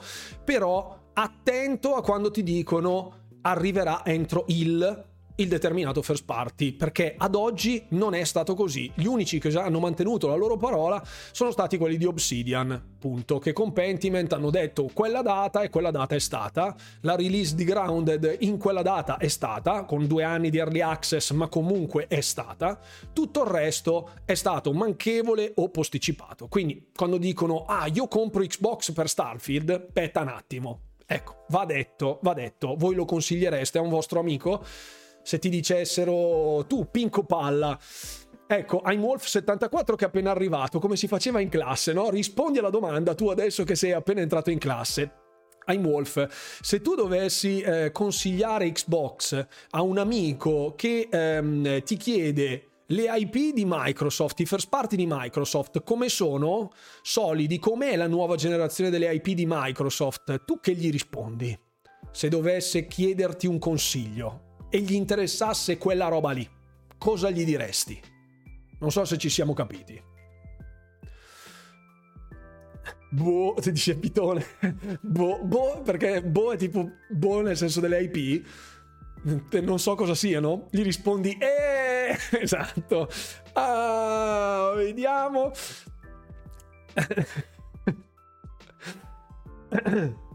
È giusto che un videogiocatore debba informarsi per come viene fatto il gioco? Se così fosse nessuno dovrebbe comprare il 90% dei giochi, ma neanche dei prodotti da quel punto di vista. Sì, è più un discorso sociale quello del crunch. Mm.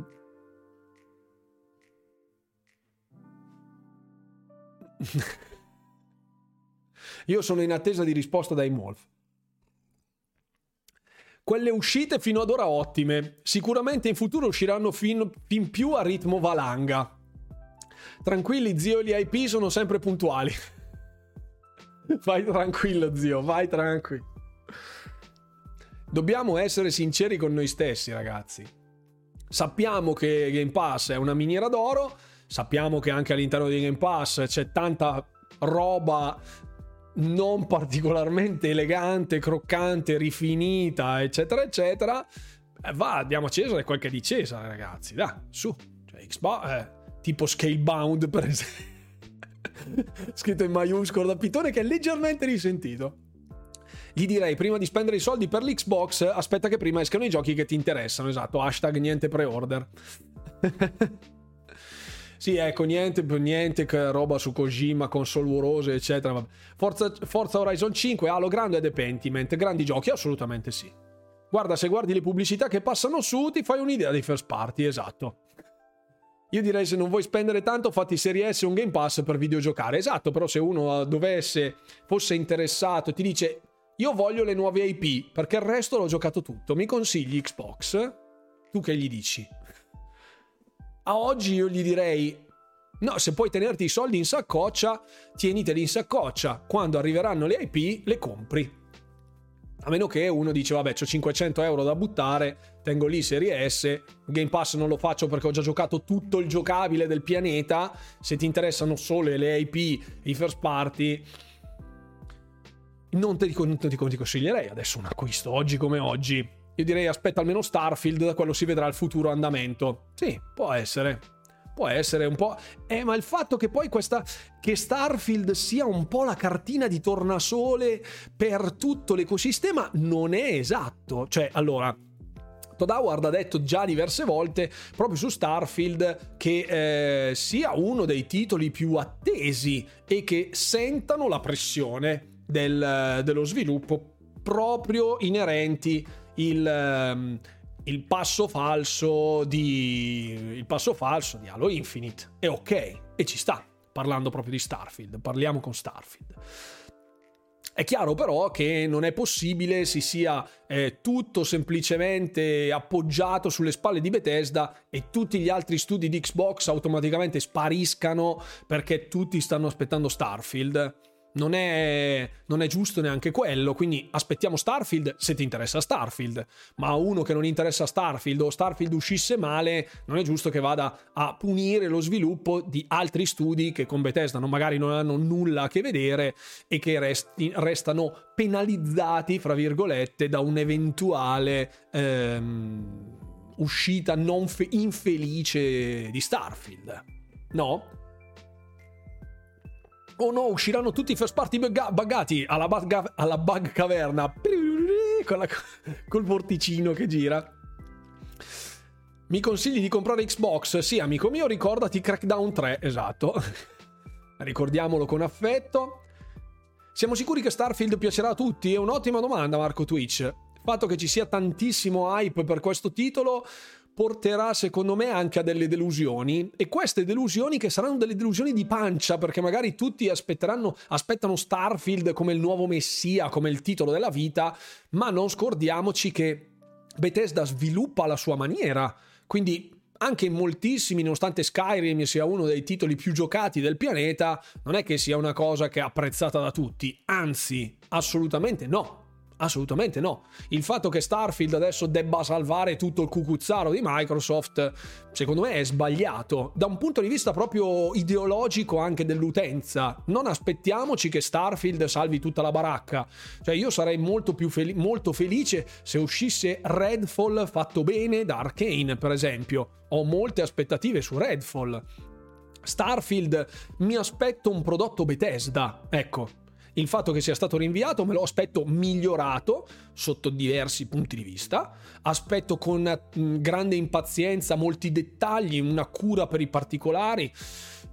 Il discorso delle romance, per esempio. Ehm, il discorso del sistema di dialogo, assolutamente sì, la persuasione, tutto quello che abbiamo visto nei vari contenuti che esulano un po' dallo standard tradizionale di Bethesda o si debba andare molto indietro per poterlo riprovare in chiave moderna, però sono in attesa di tutto il resto. Se Starfield dovesse fallire, mi dispiacerebbe, senz'altro, ma aspetterei comunque anche tutti gli altri titoli in sviluppo da tutti gli altri studi. Cioè, se vogliamo essere fan di Xbox in generale, parlando di tutto l'ecosistema a 360 gradi, non è che eh, tutta la squadra sta in piedi perché c'è solo il giocatore forte, c'è tutta la squadra dietro. Cioè, io ragazzi, sinceramente, avete visto la mia top list che ho pubblicato eh, proprio oggi ho messo due titoli di Obsidian, ma non perché siano i due titoli che sono stati pubblicati da Xbox in qualità di first party, ma perché secondo me Grounded come RPG survival e eh, Pentiment come avventura grafica sono due titoli fantastici da 9 più dal mio punto di vista, perché li ho trovati estremamente a fuoco, ben calibrati, realizzati da poche persone tra l'altro, quindi un'attenzione all'ottimizzazione, una cura per i dettagli maniacale e quindi vanno premiati e ehm, è inaccettabile come siano passati completamente sotto traccia perché tutti stanno aspettando sto cavolo di Starfield, ok? Questa cosa non va bene, non va bene. Altrimenti è come dire, cioè ci trasformiamo, fra virgolette, indirettamente nel più classico dei fanboy che dice, non so, su PlayStation noi abbiamo God of War. Se a uno God of War fa schifo, che fa? Non compra più PlayStation perché non esiste nient'altro? Assolutamente no. Quindi, eh, cioè, apriamo un attimo i paraocchi per cortesia, che siamo tutti più o meno gente vaccinata, adulta e vaccinata, grazie. Buonasera, buonasera Brifiero. Rileggo la chat perché avete scritto un boato, ecco, scusate. E mi perdo. Poi quando parto con queste robe di testa, dopo io mi, mi, mi, mi vado sulla tangente lunga, poi faccio casino. Scusate se poi divago, ma è la passione che mi guida.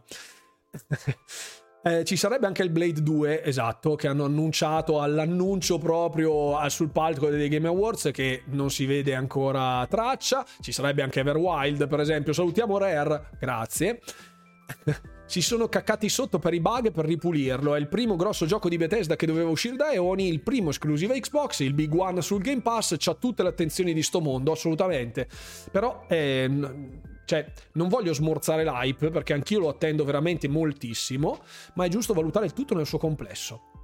Mi sono fatto due anni di Game Pass solo per i first party, anche perché giochi terze parti mi interessano, li prendo al day one. Infatti, Pitone va a coprire quella casistica di utenti del quale ho parlato prima che è più che legittimo, cioè c'è gente ragazzi che ha, non dico budget illimitato, ma ha tutto il tempo del mondo, magari non ha impegni particolarmente gravosi da un punto di vista lavorativo, familiare o, o quello che è, o anche personale, dedica anima e corpo la sua vita al gaming. Io tempisticamente non riesco a giocare più di un paio d'ore al giorno, quindi già finire un titolo come Ion Life, che sono 12 ore, per, giocare, per finirlo completamente ci ho impiegato quasi praticamente una settimana non stop, perché fra video, contenuti, eccetera, eccetera, per me quindi Game Pass, tutto quello che esce sul Game Pass che non ho giocato è un lo metterò nel backlog e poi lo giocherò prima o poi. Ma c'è gente che si fa comodamente una sessione di 6-7 ore al giorno di gaming senza nessun tipo di problemi e ha 5 volte la mia potenza di fuoco, anche se io sono un creator di Xbox. Quindi l'utenza è così variegata ed è giusto che sia così. Solo per il pass non ha senso, sinceramente non ci sono titoli sufficientemente decenti usciti di recente, cavoli che sciogli lingua, non direi neanche Pentiment perché è già particolare come titolo, al limite Xbox conviene per chi non ha mai avuto una console o torna su console nuove dopo anni e non ha mai toccato titoli come quelli di Bethesda per dire, giusto? Starfield è il titolo più atteso dei first party, sono d'accordo, sono d'accordo. Eh, eccoci, riprendo la chat. Starfield è la prima grande IP di Bethesda dei tempi di Skyrim, oltretutto come esclusiva, quindi si, presu- si presume con qualità molto alta. Attenzione, attenzione perché è un... È, è, allora, siccome esclusiva si presume sia di qualità molto alta, ma come abbiamo visto, ricordiamoci che il budget e il risultato non sempre vanno di pari passo. Ciao Halo Infinite, sto parlando di te. Altro che quella, cas- quella di Starfield, io aspetto Vin Diesel, salutiamo Vincenzo Gasolio con Arc 2. Replaced quando esce. Presumere con Bethesda è pericoloso, dice Fix. È anche giusto, ricordiamo le date e tranquillo, ok?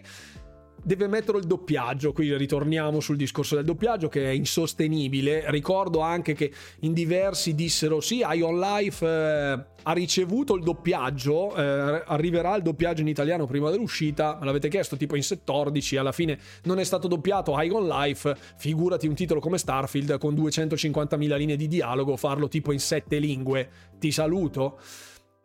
Fallout 4 non ha avuto lo stesso effetto di Skyrim, siamo super d'accordo su questa cosa. Come sempre aspetto The Last Night deve anche convincere ad, a non essere un No Man's Sky con grafica realistica, sì, anche perché No Man's Sky adesso ha un pubblico, è, mm, eh, ha un pubblico trasversale, non più hardcore come prima. In molti hanno scoperto l'esperienza chill di, di, di, di scusate, di No Man's Sky e quindi ora farne, non dico un clone, ma una cosa fortemente ispirata a No Man's Sky senza un suo tratto distintivo è pericoloso. Speriamo che il cavallo non sia buggy su Starfield. Esce Fable senza il doppiaggio, butto l'Xbox dal balcone, ma prima sposto l'auto, sì, perché se ti cade la serie X, molto facile che spacchi la macchina e non l'Xbox se Starfield non avesse bug da vecchio giocatore Bethesda ci rimarrei male, dice Cloud. La delusione. Sei un diludendo Bethesda, cosa mi combini? Vado controcorrente, io consiglio sempre Xbox per questa nuova gen. Per me tra SSD, Quick Resume, Game Pass, FPS Boost, Play Anywhere e Cloud è già grandissimo passo avanti. E siamo d'accordo. I giochi ci sono, mancano giusto qualche first party. Mancano i first party e con quanti ne stanno per arrivare non ci sarà il tempo di giocarli tutti. Senz'altro, senz'altro, ma il mio discorso era se uno ti dice lo posso comprare per i first party, io già prima ho giocato tutto e del Game Pass non mi interessa niente. Se uno vuole i first party, gli dici di no, di aspettare. Ricordiamo che Skyrim quando uscì fu stracriticato, esempio i draghi che volavano in retromarcia anche. Dici che Starfield avrà un gameplay molto sparatutto, oppure ci saranno magari anche corpo a corpo tecnologie tipo magie di Skyrim? Secondo me c'è qualcos'altro oltre allo shooting. Secondo me sì, non, non dico ci sarà la forza, ma credo qualcosa di diverso oltre all'uso delle armi ci possa essere. Mm. Secondo me l'accento, e il sarcasmo british alla Fable rimani, rimarrà. Sì, credo di sì. È un tratto distintivo. Uscite recenti brutte, High on Life, Pentiment, Deathloop, A Plague Tale. No, vabbè, quello no, direi proprio di no, assolutamente. No, allora, High on Life non è un first party, e Deathloop è, è acquisito prima che Microsoft subentrasse, quindi tecnicamente sì, è un prodotto di Microsoft, ma è stato sviluppato da Arkane ancora prima della, del suo acquisto. Quindi quello che si vuole è vedere quanto le nuove, eh, le, nuove le, le, le, società acquisite, gli studi acquisiti possano performare in maniera migliore con Microsoft alle spalle per vedere quanto si possono spingere oltre in una compagnia enorme che li aiuta e li tutela e li finanzia. Quindi Deathloop cade un po' nella zona d'ombra, così come Ghostwire Tokyo. Quindi io aspetterei Tango Gameworks, il nuovo titolo di Tango Gameworks, come una, un nuovo corso, senza le pressioni di Zenimax Media, ma grazie proprio all'approccio di eh, Xbox che magari dice proprio per il suo essere hands off, fai un po' quello che ti pare, Mikami, fai quello che, ti vu- fai quello che vuoi, basta che mi fai vedere. Eh, non sarebbe male. Ingrandire i sottotitoli in Igon Life, sì, quello il discorso della user interface, sì, quella roba lì va cambiata. va cambiata. Dovrebbero fare un gioco tipo Star Citizen online multiplayer. Ci sono i giochi online multiplayer, ragazzi, su Xbox. Ricordiamo di Elder Scrolls Online, ricordiamo Fallout 76, che ho visto dei titoli che lo incitavano come un titolo di calibro massimo fino a quando l'altro ieri, presente sull'ecosistema di Xbox nel Game Pass, veniva additato come la peste bubbonica. Quindi anche sta roba davvero, certi titolisti andrebbero messi al rogo o fustigati in pubblica piazza. State of Decay 3 uscirà nel 2023? Non credo, non credo, non si è visto ancora nulla oltre al teaser trailer di due anni fa. Eh, Game Pass con Deathloop, Tunica, Plague Tale Requiem, Pentiment, Tigon Life. Perso- sì, sì, sì, sì, un ottimo anno, ma assolutamente sì, nessuno critica il Game Pass. Anzi, sono stato io il primo a dire che per fortuna c'è stato Game Pass che ha salvato la baracca nel 2022, a parte Obsidian che ha tirato la carretta da sola come first party. Il resto sono frutto di accordi maturati nel tempo che eh, hanno dato rilievo a alcuni titoli di line-up presenti su Xbox, benché non siano first party. Però è ovvio che ad oggi la percezione dei first party di Xbox sia vacillante, quantomeno vacillante. Se dicono a Mikami di fare quello che vuole, si droga. sì, sì, sì, no, scusa, scusa, certo, Xbox Game Pass Forever era era per rincalzare la dose andando a sottolineare quanto eh, la percezione dei titoli sia diversa anche a seconda della fruizione. Un, un utente eh, mi ha scritto poi in privato dicendomi che non, si, non era d'accordo con la mia top list che ho pubblicato oggi su YouTube dicendo che un titolo come A Plague Tale in termini di migliori del 2022 sul Game Pass non sarebbe dovuto essere presente io sono assolutamente in disaccordo con lui da un punto di vista più ampio. Poi è logico che io devo fare un po' il contraltare di tutti, aprire la visione a 360 gradi, valutarne presi e difetti e metterlo in top o in flop, chiaramente a seconda del mio gusto personale. Criticare da un punto di vista eh, tecnico a Plague Tale Requiem perché non hai 60 frame è una pagliacciata, scusate se ve lo dico, perché eh, obiettivamente sono ben altri titoli che nonostante abbiano i 60 frame per secondo presentano difettologie da un punto di vista tecnico e di gameplay di caratura gigantesca rispetto a quelle di A Plague Tale eh, Requiem che ogni tanto vacilla in alcune fasi di gameplay ma senza scoprirsi mai senza dare mai il fianco pronto a ricevere qualche colpo basso. Dire che A Plague Tale sia un gioco fatto male secondo me è mentire. Poi uno non può piacere per carità anche lì il discorso di Scorn, io ho elogiato Scorn per il suo essere un'esperienza unica nel panorama videoludico, ma eh, da qui a dire è un brutto titolo, ce ne passa secondo me, ce ne passa, ce ne passa. È un'esperienza particolare, realizzata da uno studio alla sua opera prima, che va valutato per quello che è. Ti piace? Ok, è un ottimo titolo. Non ti piace? Ok, però secondo me ha la sua solidità ha la sua unicità anche a livello di gameplay. Se avessimo avuto, non lo so, lo stesso approccio di Alien Isolation, l'avreste giocato sapendo che non è un Alien Isolation, ma è un qualcosa che si ispira a? No, l'avremmo tritato e massacrato. Quindi va visto nel complesso, ragazzi, a prescindere dai gusti. Cioè, io è lo sforzo che faccio è questo, di mettermi sopra e dare un'occhiata a tutto ciò che è più e meno e farne una somma, farne una media. Capisco che non sia semplice perché poi oh, giustamente voi non ragionate fra virgolette da creator, nonostante io non lo sia di professione, però quello che è, e, ehm, e ognuno guarda al suo giardino. Però andando incontro a un'utenza, dirvi, non lo so, Diablo 2 Resurrected è il miglior hack and slash eh, uscito eh, la season 2 di Diablo 2 Resurrected che ha inserito determinate feature pone Diablo 2 Resurrected sopra qualsiasi altro hack and slash dungeon crawler uscito negli ultimi boh, 15 anni. È un mio gusto personale, non è obiettività. è un mio parere.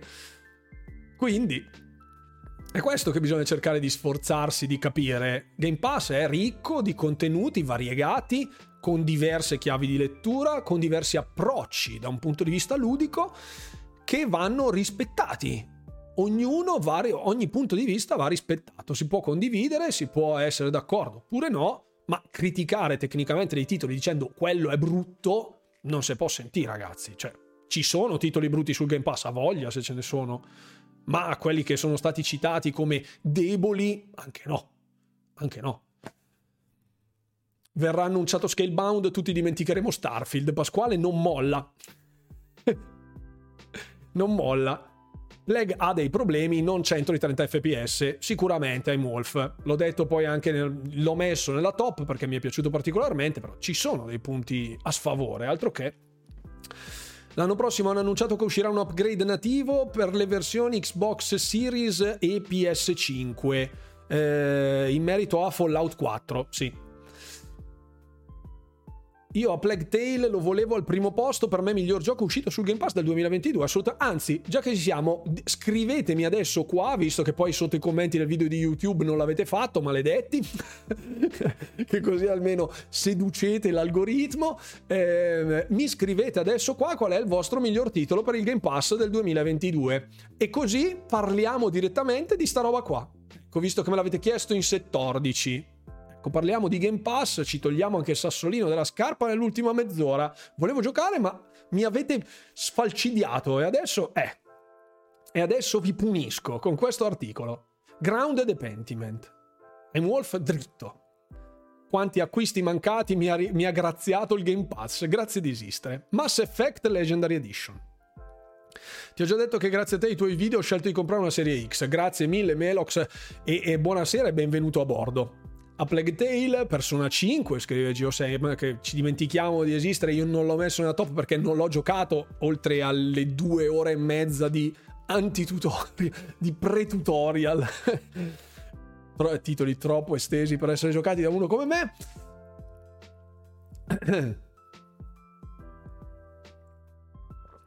Adesso me lo scrivete, finché non mi scrivete qual è il titolo che, che, avete gradito maggiormente nel 2022 di Game Pass, io non vi rivolgo la parola. Se te giochi Persona 5 lo finisci fra due anni. sì, in effetti, forse non bastano Silent Killer. No, che, anzi, credo non bastino. As Dusk Falls, dice Negan. Pentiment per Tony, Nakata dice Grounded, Red 22 dice Deathloop, che infierisce, eh, Red, quanto ti voglio bene, amico mio, che sei ancora legata al dito il fatto che io abbia messo Pentiment e ehm, eh, Deathloop eh, nel rank B. A Plague Tale Requiem, il più bel gioco giocato di questi anni è The Gunk. No, credo ha fatto una risatina, quindi direi di no. Plague Tale Grounded, Grounded, Far Cry 5, Ori, anche se non è uscito quest'anno nel Game Pass Marco Twitch, ma va bene uguale. Mass Effect Legendary Edition, The Ascent, peccato la lingua italiana, Pittone, eh sì, poi è stato sistemato The Ascent sotto alcuni punti di vista. Golden Diablo dice Persona 5, per ora Ion Life, per me Grounded, mostro, scusami Red, davvero. Mi sta piacendo anche Tunic, sì, effettivamente è un ottimo titolo anche Tunic. Beh, vedete che alla fine ognuno la, dice un po' la sua. Ion Life, Grounded lo recupero con un amico. Buon salve Tempsimo. Sea of Thieves, che non è del 2022, ma sicuramente un ottimo titolo. Poi parli alla persona giusta. Si prende una versione. Ah, no, ok, stiamo parlando di altra roba. Eh, ce ne sono un sacco: Guardians of the Galaxy, Rainbow Six Extraction, Signalis, Prodeus, Vampire Survivors. Me ne dimentico qualcuno, sicuro. State of Decay 2, anche questo molto datato, ma assolutamente godibile. Immortal Charles Phoenix Rising, assolutamente sì.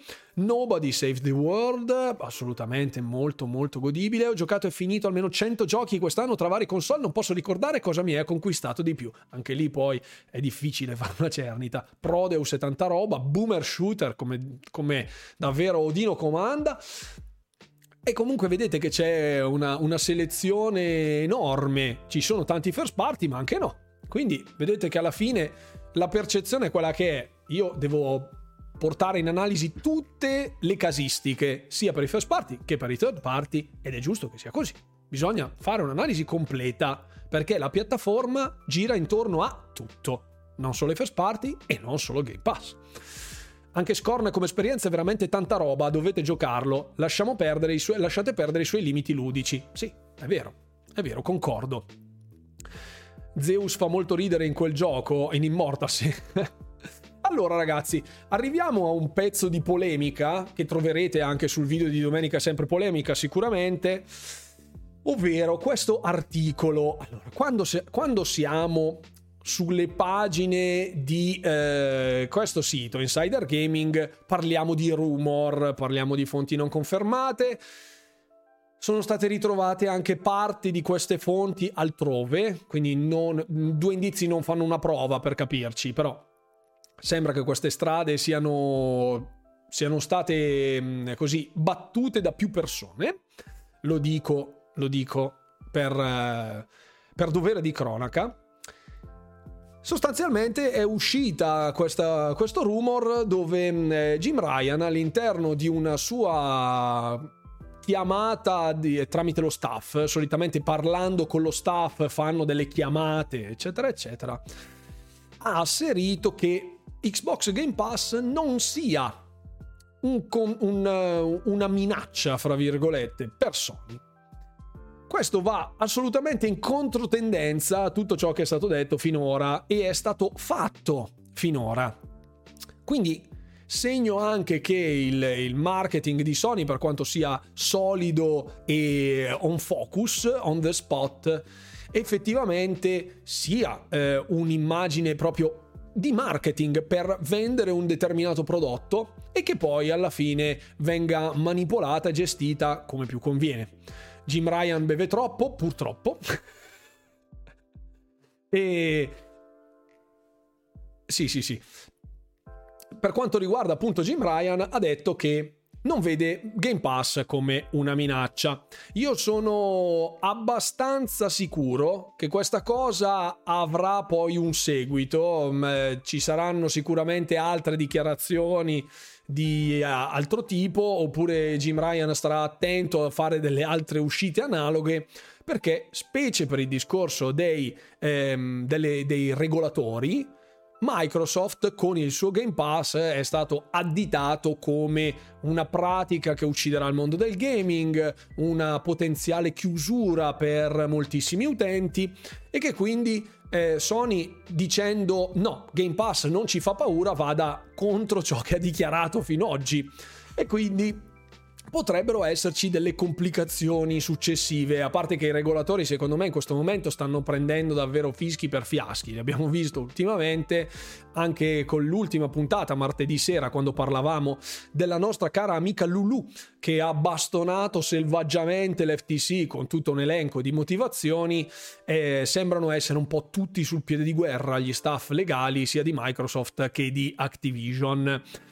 Sì, esatto, sì, pagano per non far arrivare Final Fantasy VII Remake su Xbox, esatto. Perché, ha, perché, hanno potenziato il PlayStation Plus? Esatto, anche questo vedi Nigan un'ottima, un'ottima osservazione. Questo è ancora marketing ed è l'esatto motivo per il quale ve ne sto parlando in questo momento. In alcuni mi hanno riferito di questo rumor eh, dandolo già per certo, perché poi è trapelato su alcune testate italiane che hanno diciamo travisato forse il contenuto o ne hanno messo il titolo in maniera accattivante per sollecitare il ditino e andare a fare click.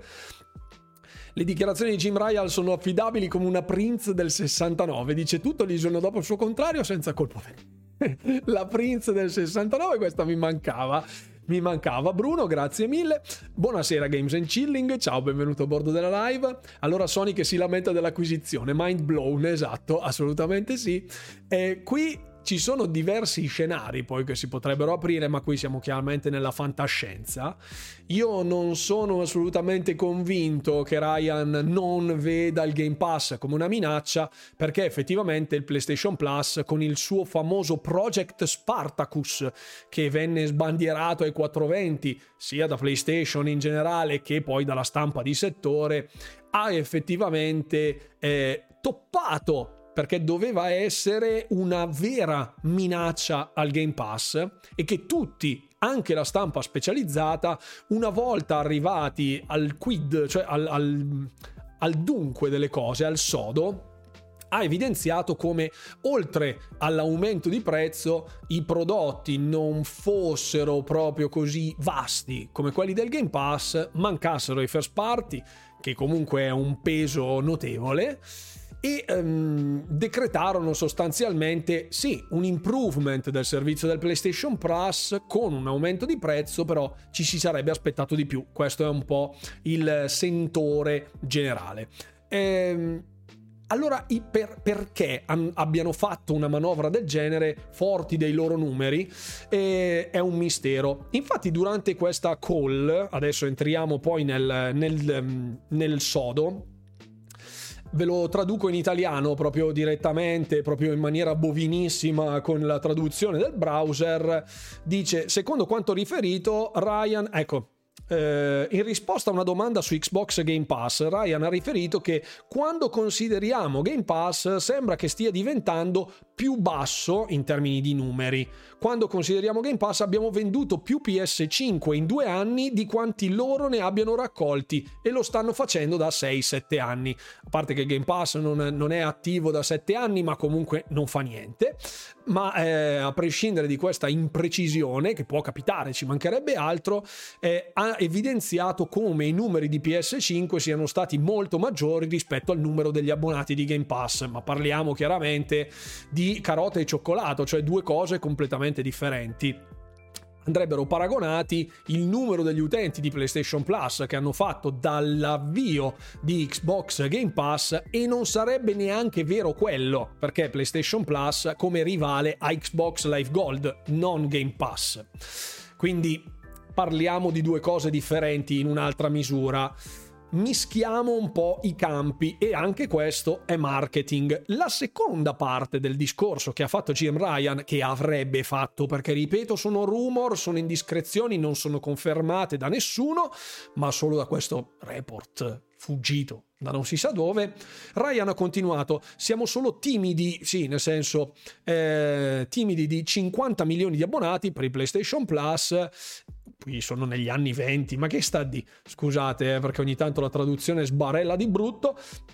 Ecco, siamo solo timidi dei 50 milioni di abbonamenti e loro sono nei bassi 20 milioni, mm, anche se non è proprio così perché all'FTC sembrava che Sony avesse detto che Game Pass avesse raggiunto la cifra di 29 milioni, che non è low 20s ma praticamente è 30s, ma fa niente. Ehm, e loro hanno praticamente, e c'è molto da fare per ingrandire quel numero, cioè per salire oltre la cifra dei 20 milioni, Microsoft si debba fare un mazzo tanto, come dicono, numazzo tanto, scusate a tutti gli amici campani che in questo momento ho brutalizzato con la mia pronuncia, ma vabbè. Ehm, e appunto sostanzialmente rimarcando come la posizione di dominio del PlayStation Plus e dei numeri dei loro abbonati sia così eh, di una solidità inattaccabile anche dal Game Pass, il nemico feroce. Effettivamente questo va contro ogni ogni dichiarazione che abbia rilasciato agli enti regolatori e sulle strategie di mercato che Microsoft sta portando avanti, vedendole effettivamente come una minaccia e vedendo il Game Pass come qualcosa di oltre il livello di PlayStation Plus, altrimenti non avrebbe specificato più volte quanto sia insostenibile per Sony portare i first party all'interno dell'abbonamento di Sony. Ed è quindi inevitabile che si caschi in una contraddizione. A uno vendi come la minaccia e al tuo interno dici ma no, tranquilli, non ci fa nessuna paura. Tutte queste dichiarazioni vanno prese assolutamente con le pinze, ma cercando proprio un po' di fare chiarezza, ripeto, tante di queste dichiarazioni sono parte di una strategia di mercato, un po' per tenere buoni i propri azionisti, perché all'interno di queste call non sono delle investor call, ma è chiaro che poi alcune informazioni trapelino anche da chi foraggia, supporta Sony, investendo proprio in Sony e abbia bisogno di certezze. La verità non la sapremo mai, non possiamo dare per assodato che ciò che ha dichiarato Ryan e Sony in generale ai regolatori sia la pura verità, ma nemmeno questa. Quindi evitate di strapparvi capelli né eh, di inneggiare alla guerra santa dicendo eh Jim Ryan è farlocco. Ragazzi, ognuno tira l'acqua al suo mulino e le provano tutte. E ci mancherebbe altro che non le provino tutte, perché ogni freccia che ti resta nella faretra è un colpo che potenzialmente avreste potuto mandare a segno. E quindi sta roba... Jim, Jim Ryan re dei mistificatori. Scrivono la chat. Mamma mia. Secondo voi se PlayStation facesse uscire i suoi first party al day one sul Plus, il suo servizio in abbonamento sarebbe pari se non superiore al Game Pass? Chiedo. Mm. Sicuramente sì, secondo me sì. Volendo o no, le esclusive Sony, se hanno già tutti gli stessi settaggi, esempi molto story, sono ottimi titoli su tutti i sensi. Assolutamente sì. Buonasera Andrea85 Nie che arriva, non ti era arrivata la notifica, verrai frustato in pubblica piazza. 100 frustate, 100 segnate. Effettivamente quello è. Ma quindi anche lì, allora il discorso non è la mancata potenzialità del PlayStation Plus, ma è una strategia di mercato.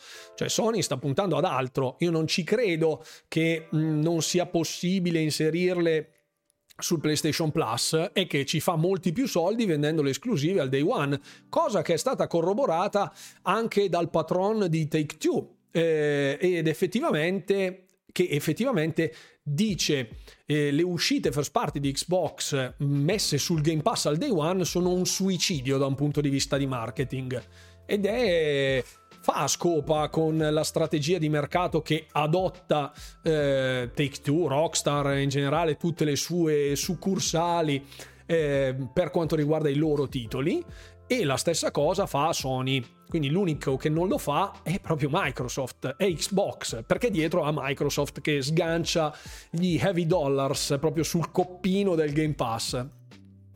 Eh sì, se uscisse uno Spider-Man 2 al day one sul Plus potrebbe raggiungere anche 50 milioni di premium. Sono d'accordo, sono d'accordo anche se vorrei vedere poi il costo. Certo, anche lì ci sarebbe un risvolto della medaglia. Ad oggi è giustificabile un tire in tre sezioni come quello del, game, del, del PlayStation Plus? Io trovo molto più a fuoco il Game Pass con console o PC e l'Ultimate. Lasciamo stare il Family and Friends che è un discorso di utenze, ma il contenuto sostanzialmente dovrebbe essere uguale. Secondo me Sony insegnerà i suoi futuri giochi live service nel suo servizio. Può essere, può essere. Si vedrà le esclusive Microsoft che qualità avranno, anche se c'è da dire che portare un gioco al lancio su un servizio viene visto dall'utente casual come con una qualità minore. Anche questa è la percezione del Game Pass, dei titoli che arrivano sul Game Pass viene mh, mm, così oscurata forse dal fatto che siano lì fruibili al day one e che non devi sborsarci dei soldi, salvo poi quando un titolo è particolarmente riuscito e di appeal universale, l'abbiamo visto recentissimamente con Ion Life, ma l'abbiamo visto anche con Vampire Survivors, per esempio, che era uscito su PC Game Pass molti mesi prima, ma che non ebbe tutto questo risalto. Ehm, se ci sono dei titoli validi, allora lì è un valore aggiunto enorme. Se un titolo non è proprio inattaccabile o impeccabile o anche solo di, di appeal casual per la massa sostanzialmente, allora il Game Pass dice eh vabbè ma è sul Game Pass al day one e un po' questa cosa ha penalizzato ad esempio Plague Tale Requiem secondo me. Secondo me i tre tagli di Sony al momento sono fatti male, anch'io sono d'accordo con questa cosa. Prima o poi gli investitori si romperanno di perdere soldi, può essere. I tre tagli avrebbero senso se nel tier più costoso metti le esclusive. Eh beh, sì, chiaro. Penso lo stesso anche per quelli di Microsoft. Il, gold, eh, il golf deve essere terminato. E le, il, eh, le uscite sul Live Gold ce le ho qua se le volete. Trovo un anno di Ultimate a 70 euro. Con Sony non ci compri neanche un first party. Questo è un altro dei, degli enormi vantaggi di Xbox per quanto riguarda il Game Pass. L'abbiamo sempre detto farsi la conversione con tre anni di gold che vai a pagare, non so, 150 euro in totale, una roba del genere, fai la conversione in Ultimate con tre anni, hai tre anni di Game Pass oppure due esclusive first part, due, due esclusive al day one di AAA. Quindi scegli tu se giocare a due AAA per, eh, non lo so, un mese oppure tre anni di Game Pass. Poi però non lamentatevi che sul Game Pass esca anche roba non di così alta qualità, perché se uno fa l'abbonamento tre anni poi piglia quello che piglia, eh. Costano troppo e c'è poca roba, dice Pasquale. Secondo me il taglio migliore è l'extra, che poi è quello che tengo io, ok, Nigan. Un anno di Ultimate a 70 dove? No, con la conversione, con la conversione. Tre tagli di Sony non sono fatti male, sono proprio fatte col Q. Perfetto, Domenico. Grazie mille. Grazie mille. Eh, se li metti nel servizio al day one, poi le vendite calano notevolmente, Sony non lo farà mai. Questo è chiaramente parte della strategia di mercato di Sony che a cui conviene tenerle fuori le esclusive al day one perché ci fa un sacco di grano, un sacco. Poi sta cosa, ripeto, fatto che God of War abbia venduto quanti milioni ha venduto God of War? 10 milioni? 10 milioni in un mese, due mesi, quanto ha fatto? Ora non ricordo. Sicuramente è un numero enorme, però adesso non ricordo la cifra, però era nell'ordine del milione, non ricordo quanti fossero. Se qualcuno è, ha un dato più ha un dato più affidabile della mia memoria, quindi due anni di pass Ultimate a 90 euro, certo, certo. Se andiamo coi forconi come i campesinos fuori da Sony per avere Final Fantasy XVI scenderanno a compromessi? Ma no, assolutamente no, assolutamente no. Lì ci sono degli accordi che, di cui non sappiamo, secondo me. Ci sono accordi di cui non sappiamo l'esistenza. Infatti speravo arrivasse in tribunale federale poi la causa dell'FTC, perché lì si scoperchiava il vaso di Pandora. Chissà cosa sarebbe saltato fuori, ma avremmo scoperto delle cose inenarrabili. Ultime notizie, fine novembre, oltre 5.1 milioni, ecco, 5 milioni. 5 milioni su un titolo cross-platform, cross-gen per PS4 e per PS5, come God of War, è tanto, ma non è tantissimo secondo me. Cioè, è un, è un titolo enorme, senza ombra di dubbio. Non dico mi sarei aspettato di più perché mentirei, mi sarei aspettato un numero del genere però è chiaro di come la paura di Sony di perdere potenziali third party enormi quali Call of Duty eh, racchiusi in una ipotetica esclusività da parte di Microsoft sia molto preoccupante e abbia sostanzialmente eclissato tutto il discorso di Sony e dei suoi first party negli ultimi quattro mesi dove si è vista appunto la compagnia nipponica incentrare tutta la sua strategia eh, di mercato con un attacco bombardamento a tappeto verso gli enti cercando di non eh, far passare il deal per la paura di perdere Call of Duty che è andato un po' l'abbiamo detto a svilire i suoi studi first party che comunque compiono delle opere encomiabili meritevoli quantomeno. Eh God of War al primo taglio di prezzo ne vende altri 10 milioni, quello è senz'altro. La più bella funzione di Xbox è l'auto HDR, ce ne sono tantissime funzioni di Xbox ottime. Eh, sì, comunque, ecco, io non sono proprio convintissimo anche di tutte queste cifre. Del... Ho dei dubbi ho dei dubbi. Se entrasse nell'extra sicuramente farebbe tipo 15 milioni di abbonamenti in un giorno. Se, se entrasse God of War Ragnarok all'interno di PlayStation Plus Extra, l'ultimo tier, farebbe 20 milioni di abbonamenti in un giorno secondo me. God of War lo si prende a 10 euro se non lo, gara- se non lo regalano prima.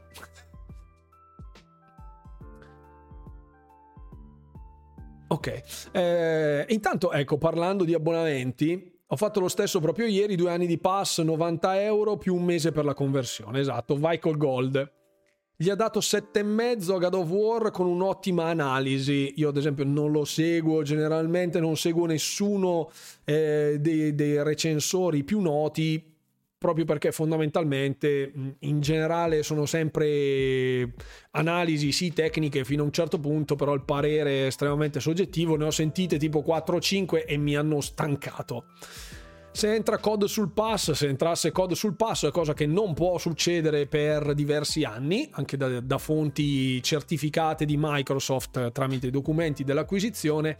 Eh, se dovesse entrare sul pass, boh, non so quanti di quelli che aspettano COD abbiano trattenuto la mano dal portafoglio per evitare di prendere Modern Warfare 2 eh, in attesa che arrivi sul pass.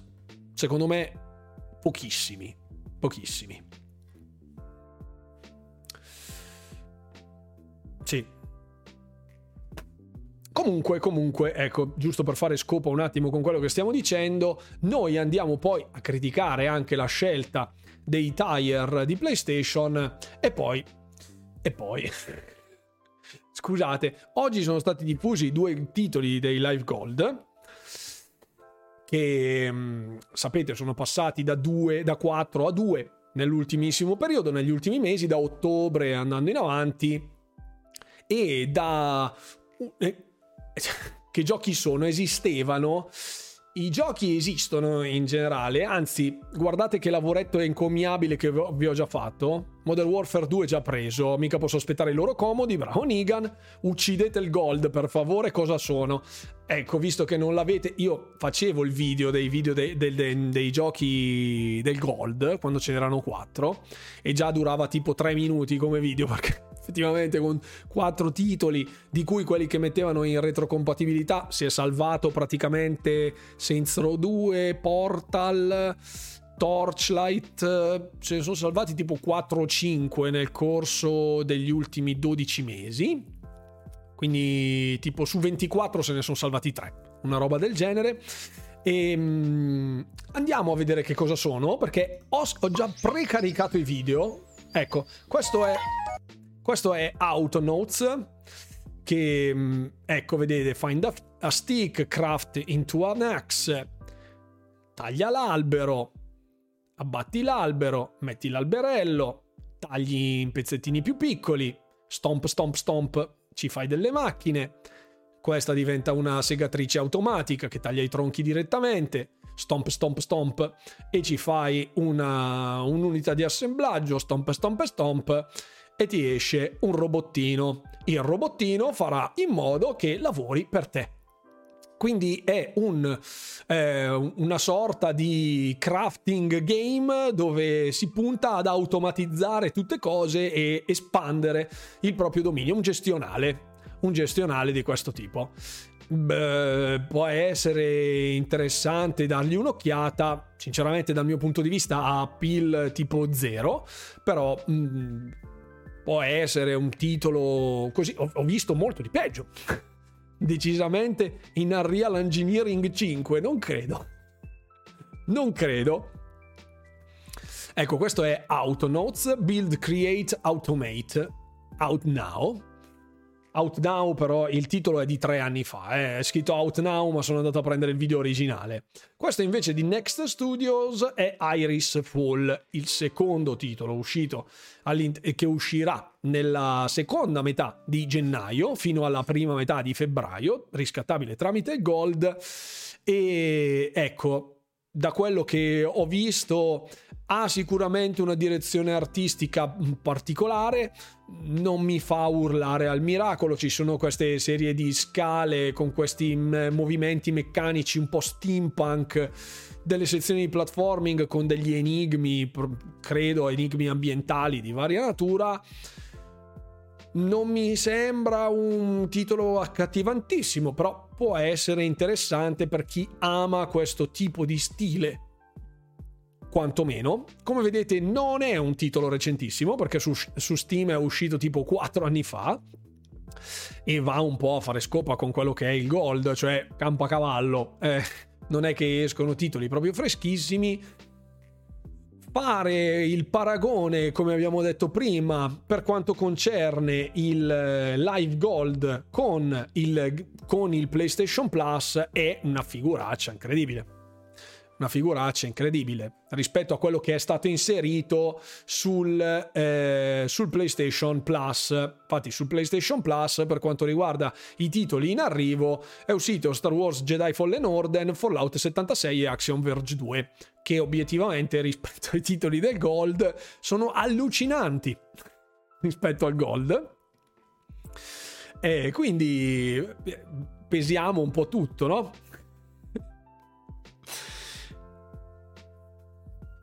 Se uccidono il gold, poi la conversione come la facciamo? Eh, infatti il gold sta in piedi anche per la conversione. Ho fatto un video sul non sarebbe meglio toglierlo. Esatto, sta diventando una barzelletta sto gold. Ti tocca pagare. Speravo uscisse prima, non posso attendere tanto, ok? Poteva andare peggio. Assolutamente sì, sono dei capolavori sti giochi. stanno risparmiando per comprare Platinum Games. Dubito, dubito, fortissimamente dubito. Comunque, questo è giusto per darvi una panoramica complessiva di ciò che sta arrivando. Chiaramente è imbarazzante il confronto, ma parliamo di due... cioè il fatto che il PlayStation Plus includa il Gold e eh, cioè includa l'equivalente del Gold più un servizio di abbonamento andrebbe paragonato il PlayStation Plus all'Xbox Game Pass Ultimate però, però effettivamente questo paragone non viene fatto e noi abbiamo ancora l'Xbox Live Gold singolo dove si, ci regalano questi due titoli che io come sempre vi consiglio di riscattare, giocare, provare però non è che ci mettano proprio tutto l'impegno di sto mondo. No, in 14 mesi del Gold ho giocato solo Portal 2, dice Nakata. E... e... Perché Biomutant non è arrivato sul pass? Sento puzza di clausola anti-game pass. Ma non lo so, Pitone, non ne ho idea, sinceramente. Troppa differenza, lo so, lo so. Fallout 76 sul Plus non si può vedere. Eh, lo so, ma infatti, come dicevo prima, è stato incensato anche come un titolo solido eh, di grande appeal, no? la saga leggendaria di Fallout. Fino all'altro ieri era lo sterco lanciato addosso tipo con la catapulta, come diceva Herbert Ballerina, una catapulta. Esatto, quella addosso a Fallout, adesso puliamo bene, ecco grazie, adesso diamo una bella lucidatina, arriva Fallout 76, Faccio lo speaker tipo radiofonico, no? Donna, sta arrivando Fallout 76 all'interno del PlayStation Plus. Accorri a sottoscrivere il tuo abbonamento, non perderti assolutamente l'ultimo capolavoro di, eh, di Bethesda. Mi raccomando, vai e sottoscrivi. Forza, consolerzia. Ecco. Differenze di marketing citazioni, sì. Fallout 76 già platinato su PlayStation. Saluto velocissimo, ciao Diego. Capolavoro, insomma. In questi giorni mi sto giocando il 4. Qui ragazzi, ecco, era solo un discorso di quanto viene spinto a livello di marketing perché adesso arriva sul Plus, quindi gli danno tipo 30 secondi. Mortacci, scusate l'audio fotonico. Ecco, va da qui.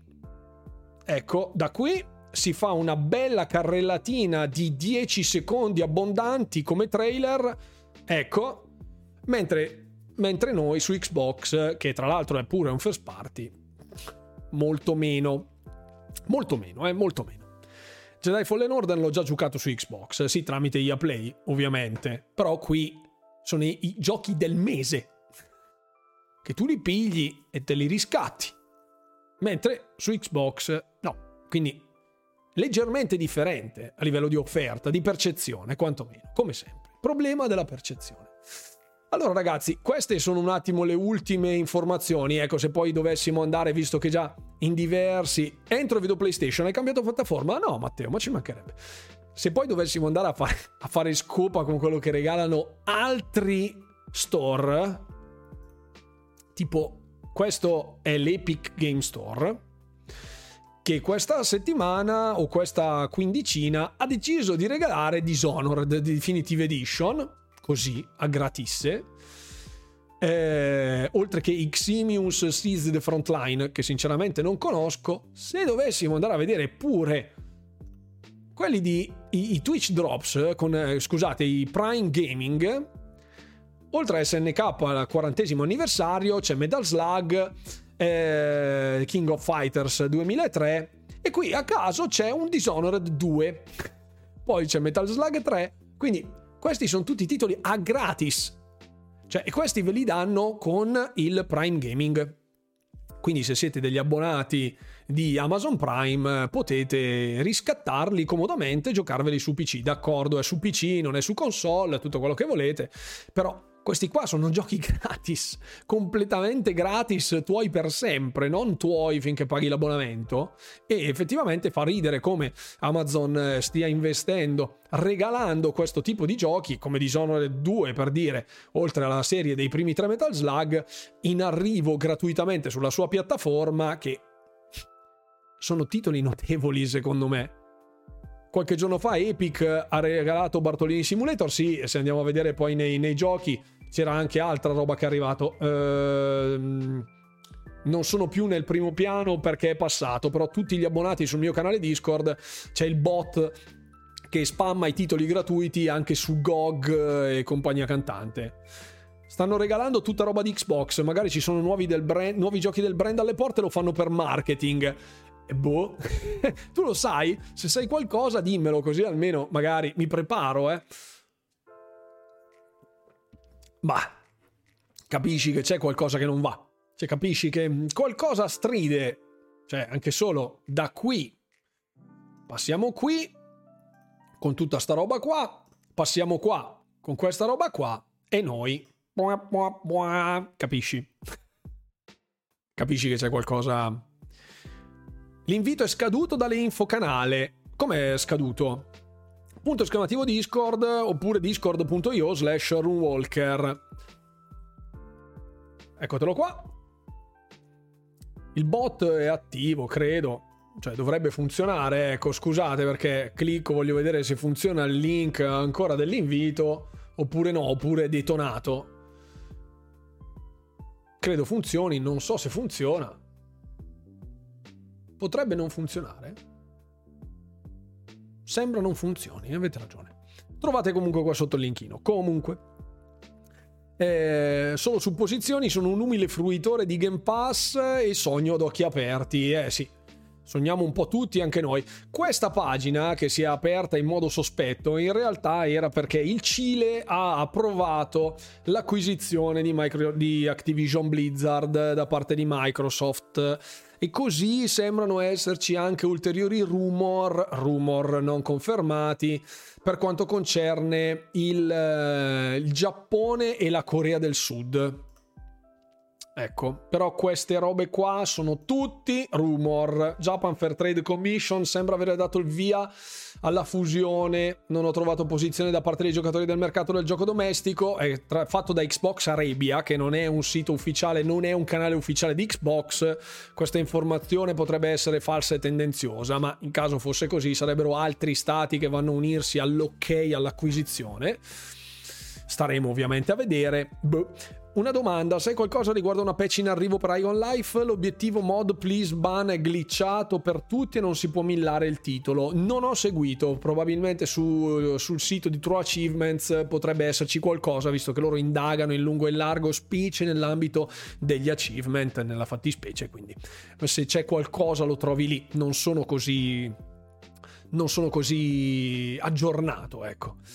Japan non gli frega cosa fanno gli americani, assolutamente no, però effettivamente se ci fosse Brasile, Arabia Saudita, Serbia, Corea del Sud, Giappone, Cile, comincia a essere, cominciano ad essere tanti, cominciano ad essere 6 o 7, mi sembra ne servano 16 per far sì che l'acquisizione venga approvata a livello globale, ma poi comunque sappiamo che il Busillis ce l'hanno in mano, il bandolo della matassa ce l'hanno in mano i Big 3 quindi CMA, eh, Unione Europea e l'FTC, però staremo ovviamente a vedere.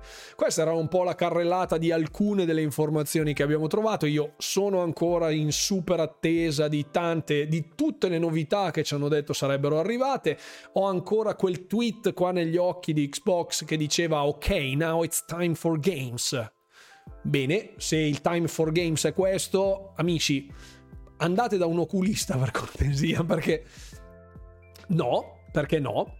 Però eh, speriamo ovviamente che si muova tutto nella direzione più fruttuosa e prolifica possibile per i giochi in arrivo. La seconda data del Game Pass è stata saltata, effettivamente potrebbero esserci i primi giochi del, di gennaio partendo direttamente dal giorno 3 gennaio, che è martedì, an- anche se avrebbero avrebbe più senso forse un arrivo di giovedì, visto che stanno cambiando un po' le carte in tavola, però chi lo sa.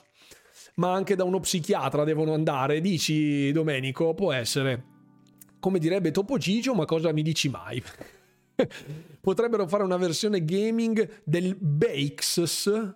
Scusa, io questo acronimo lo, lo ignoro, ma sto evento è per quello ragazzi che io continuo a dirvelo io capisco che ci sia voglia di vedere cose, però finché le parole sono parole al vento, valgono zero, anzi sono controproducenti. Più si parla e meno si mostra, più la gente perde la pazienza. Quindi evitiamo di farci sedurre da grandi proclami, evitiamo di lanciare le mutande in giardino perché noi dobbiamo basarci sui fatti e non sulle chiacchiere. Lo sapete che BRICS BRICS se fanno l'acquisizione ma i giochi non escono, che spendono a fare 70 miliardi di dollari, anche questa è un'ottima analisi, in effetti siamo un po' tutti in sospeso, io davvero continuo a ripeterlo, non voglio crederci che sia questo silenzio radio sia per l'acquisizione, davvero, non voglio crederci, sarebbe una, una vaccata incredibile. Bah. Hai già parlato del famoso rumore interno ad Arkane per rimandare Redfall? Ne abbiamo parlato nella scorsa puntata. È un rumor vorrebbero la... L'abbiamo parlato nella scorsa puntata e par... ne ho parlato anche nel video su YouTube di Domenica è sempre polemica che ho rilasciato il giorno di Natale. Deathloop 2 ci credi? Ehm, per quanto riguarda Deathloop 2 è stato condiviso un, un trailer, cioè un trailer, un, un panel sostanzialmente dove gli attori eh, che hanno doppiato i protagonisti di Redfall, di, di Deathloop hanno detto ci sarebbe, sarebbero stati reingaggiati o avrebbero poi fatto delle nuove robe sempre per Deathloop, quindi potenzialmente un Deathloop 2. Non lo vedo così nelle corde, non a questo punto di Arkane, secondo me. Io non, non credo un, Red, un Deathloop 2. Il mercato alternativo composto da Brasile, Russia, India, Cina e Sud America. Sudafrica, Sudafrica, sì, sì, sì, avevo presente. Fanno una versione gaming del BRICS in quel senso. Non avevo collegato il, una, una sorta di G7 però alternativo. Sì, ho capito. Solo a me non ha preso Deathloop, è un titolo unico forse nel suo genere, che ha... deve essere visto in una chiave di lettura ad hoc, ecco non avvicinatevici come se fosse uno sparatutto qualsiasi. Esatto. Esatto, esatto. Eh, comunque, comunque, comunque. Allora ragazzi, per domenica arriverà l'ennesimo contenuto di Domenica Sempre Polemica, parleremo anche di alcuni di questi argomenti che abbiamo ovviamente affrontato in live, anche se in maniera più profusa qui in, in sede dal vivo, ma arriverà qualche piccola analisi e qualche polemica nel video domenicale, io spero di riuscire a portarvi entro la fine dell'anno, cioè entro dopodomani, l'ultimo video dell'anno con eh, una sorpresa. Spero di riuscire a farlo davvero perché è un contenuto molto lungo da realizzare. Cisco TN, grazie per essere stato per essere qui con noi, grazie mille. È un contenuto molto lungo, quindi dovrebbero esserci i margini per riuscire a farlo entro un paio di giorni, spero davvero di riuscire a finalizzarlo. Ma una live col bingo la fai che siamo anziani, devo fare la live col bingo, ne ho vista una quando l'altro ieri sera, sempre qui su Twitch, è stata particolarmente noiosa, devo dire la verità, è stata particolarmente noiosa, lo devo ammettere. Quindi non credo la farò, non credo la farò. Invece tornerà il quizzone sicuramente l'anno prossimo, partiremo col botto magari con, eh, con due mesi di Game Pass o un tre mesi di Game Pass, adesso vedrò un attimo quanto metterne in palio per il quizzone, ma lì dovrò fare tutte le domande, risistemare un po' tutte le domandine, pubblicizzerò il tutto, quindi restate sintonizzati live inaspettata il 31 o posso stare tranquillo? Puoi stare tranquillo Pasquale perché se davvero vi sintonizzaste sul canale di Runwalker Official la sera del 31 dicembre e non siete a festeggiare ragazzi ho una brutta notizia per voi Davvero? Fai una live che regali una key a chi vince il bingo? No, no, no, no, assolutamente no. Quindi birra a manetta, sì, esatto. Pu- puoi alcolizzare? No, bevi assolutamente con eh, responsabilmente. Per cortesia, Pasquale, non farmi ste robe, eh, che dopo sto in pensiero, ho anche una certa età, per cortesia. Eh. Grazie, grazie, grazie. Allora ragazzi, bon, possiamo, possiamo, salutarci, quindi io vado a produrre eh, il, il, nuovo video, spero ovviamente la live, ma sei te la nostra festa. Au, grazie mille. Sì, vabbè, però ragazzi, così dopo mi, mi fate litigare con la consorte, per cortesia, no, che se gli dico devo fare una live il 31 dicembre, mi prende a ciabattate tipo sulle falangi, sulle dita così con la ciabatta di taglio. Vado a giocare allo Infinite, buona serata. Ok, arrivo in tempo per gli auguri, assolutamente sì, Arsenico. Vi faccio gli auguri di buon anno a tutti voi popolanti, abitanti dell'ecosistema verde crociato e anche no, ovviamente. Un abbraccio a tutta la mia community. Speriamo che questa fine anno sia propedeutica per un nuovo, più rigoglioso anno. Speriamo che le brutte notizie siano finite, finiscano il giorno 31 dicembre, che dal primo gennaio si, parla, si parta con un'altra verve bevi responsabilmente, ma bevi. Mi preparo per... Ah, per l'esame di selezione dei SID, fantastico, molto bene. Un, un, augurio ovviamente a tutte voi e a tutte le vostre famiglie. Speriamo che non sia un nuovo anno di M, grazie cortesemente, perché ne abbiamo già avuti abbastanza. Eh. Vediamo di non bissare, non trissare. Ci risentiamo ovviamente domenica con tutte le nuove, le nuove novità, forse riusciamo appunto a sentirci prima. Vi mando un abbraccione a tutti voi e a tutte le vostre famiglie, giocate, divertitevi, pensate a godervi magari la fine anno con le persone che amate, con i giochi che amate e come sempre divertitevi e non pensate a tutte le robe che vi fanno, vi fanno venire il sangue amaro. Non ne vale mai la pena, sappiatelo. E quindi ecco, eh, giustamente Domenico arriva così di controbalzo a metterla di piatto proprio. Così non so che cosa siano i puntini, ma facilmente intellegibile. Esatto. Ragazzi, davvero grazie a tutti. Ci vediamo per il prossimo appuntamento. Seguitemi sui miei social e non mi resta altro che augurarvi, come sempre, buon divertimento, gamers. E alla prossima.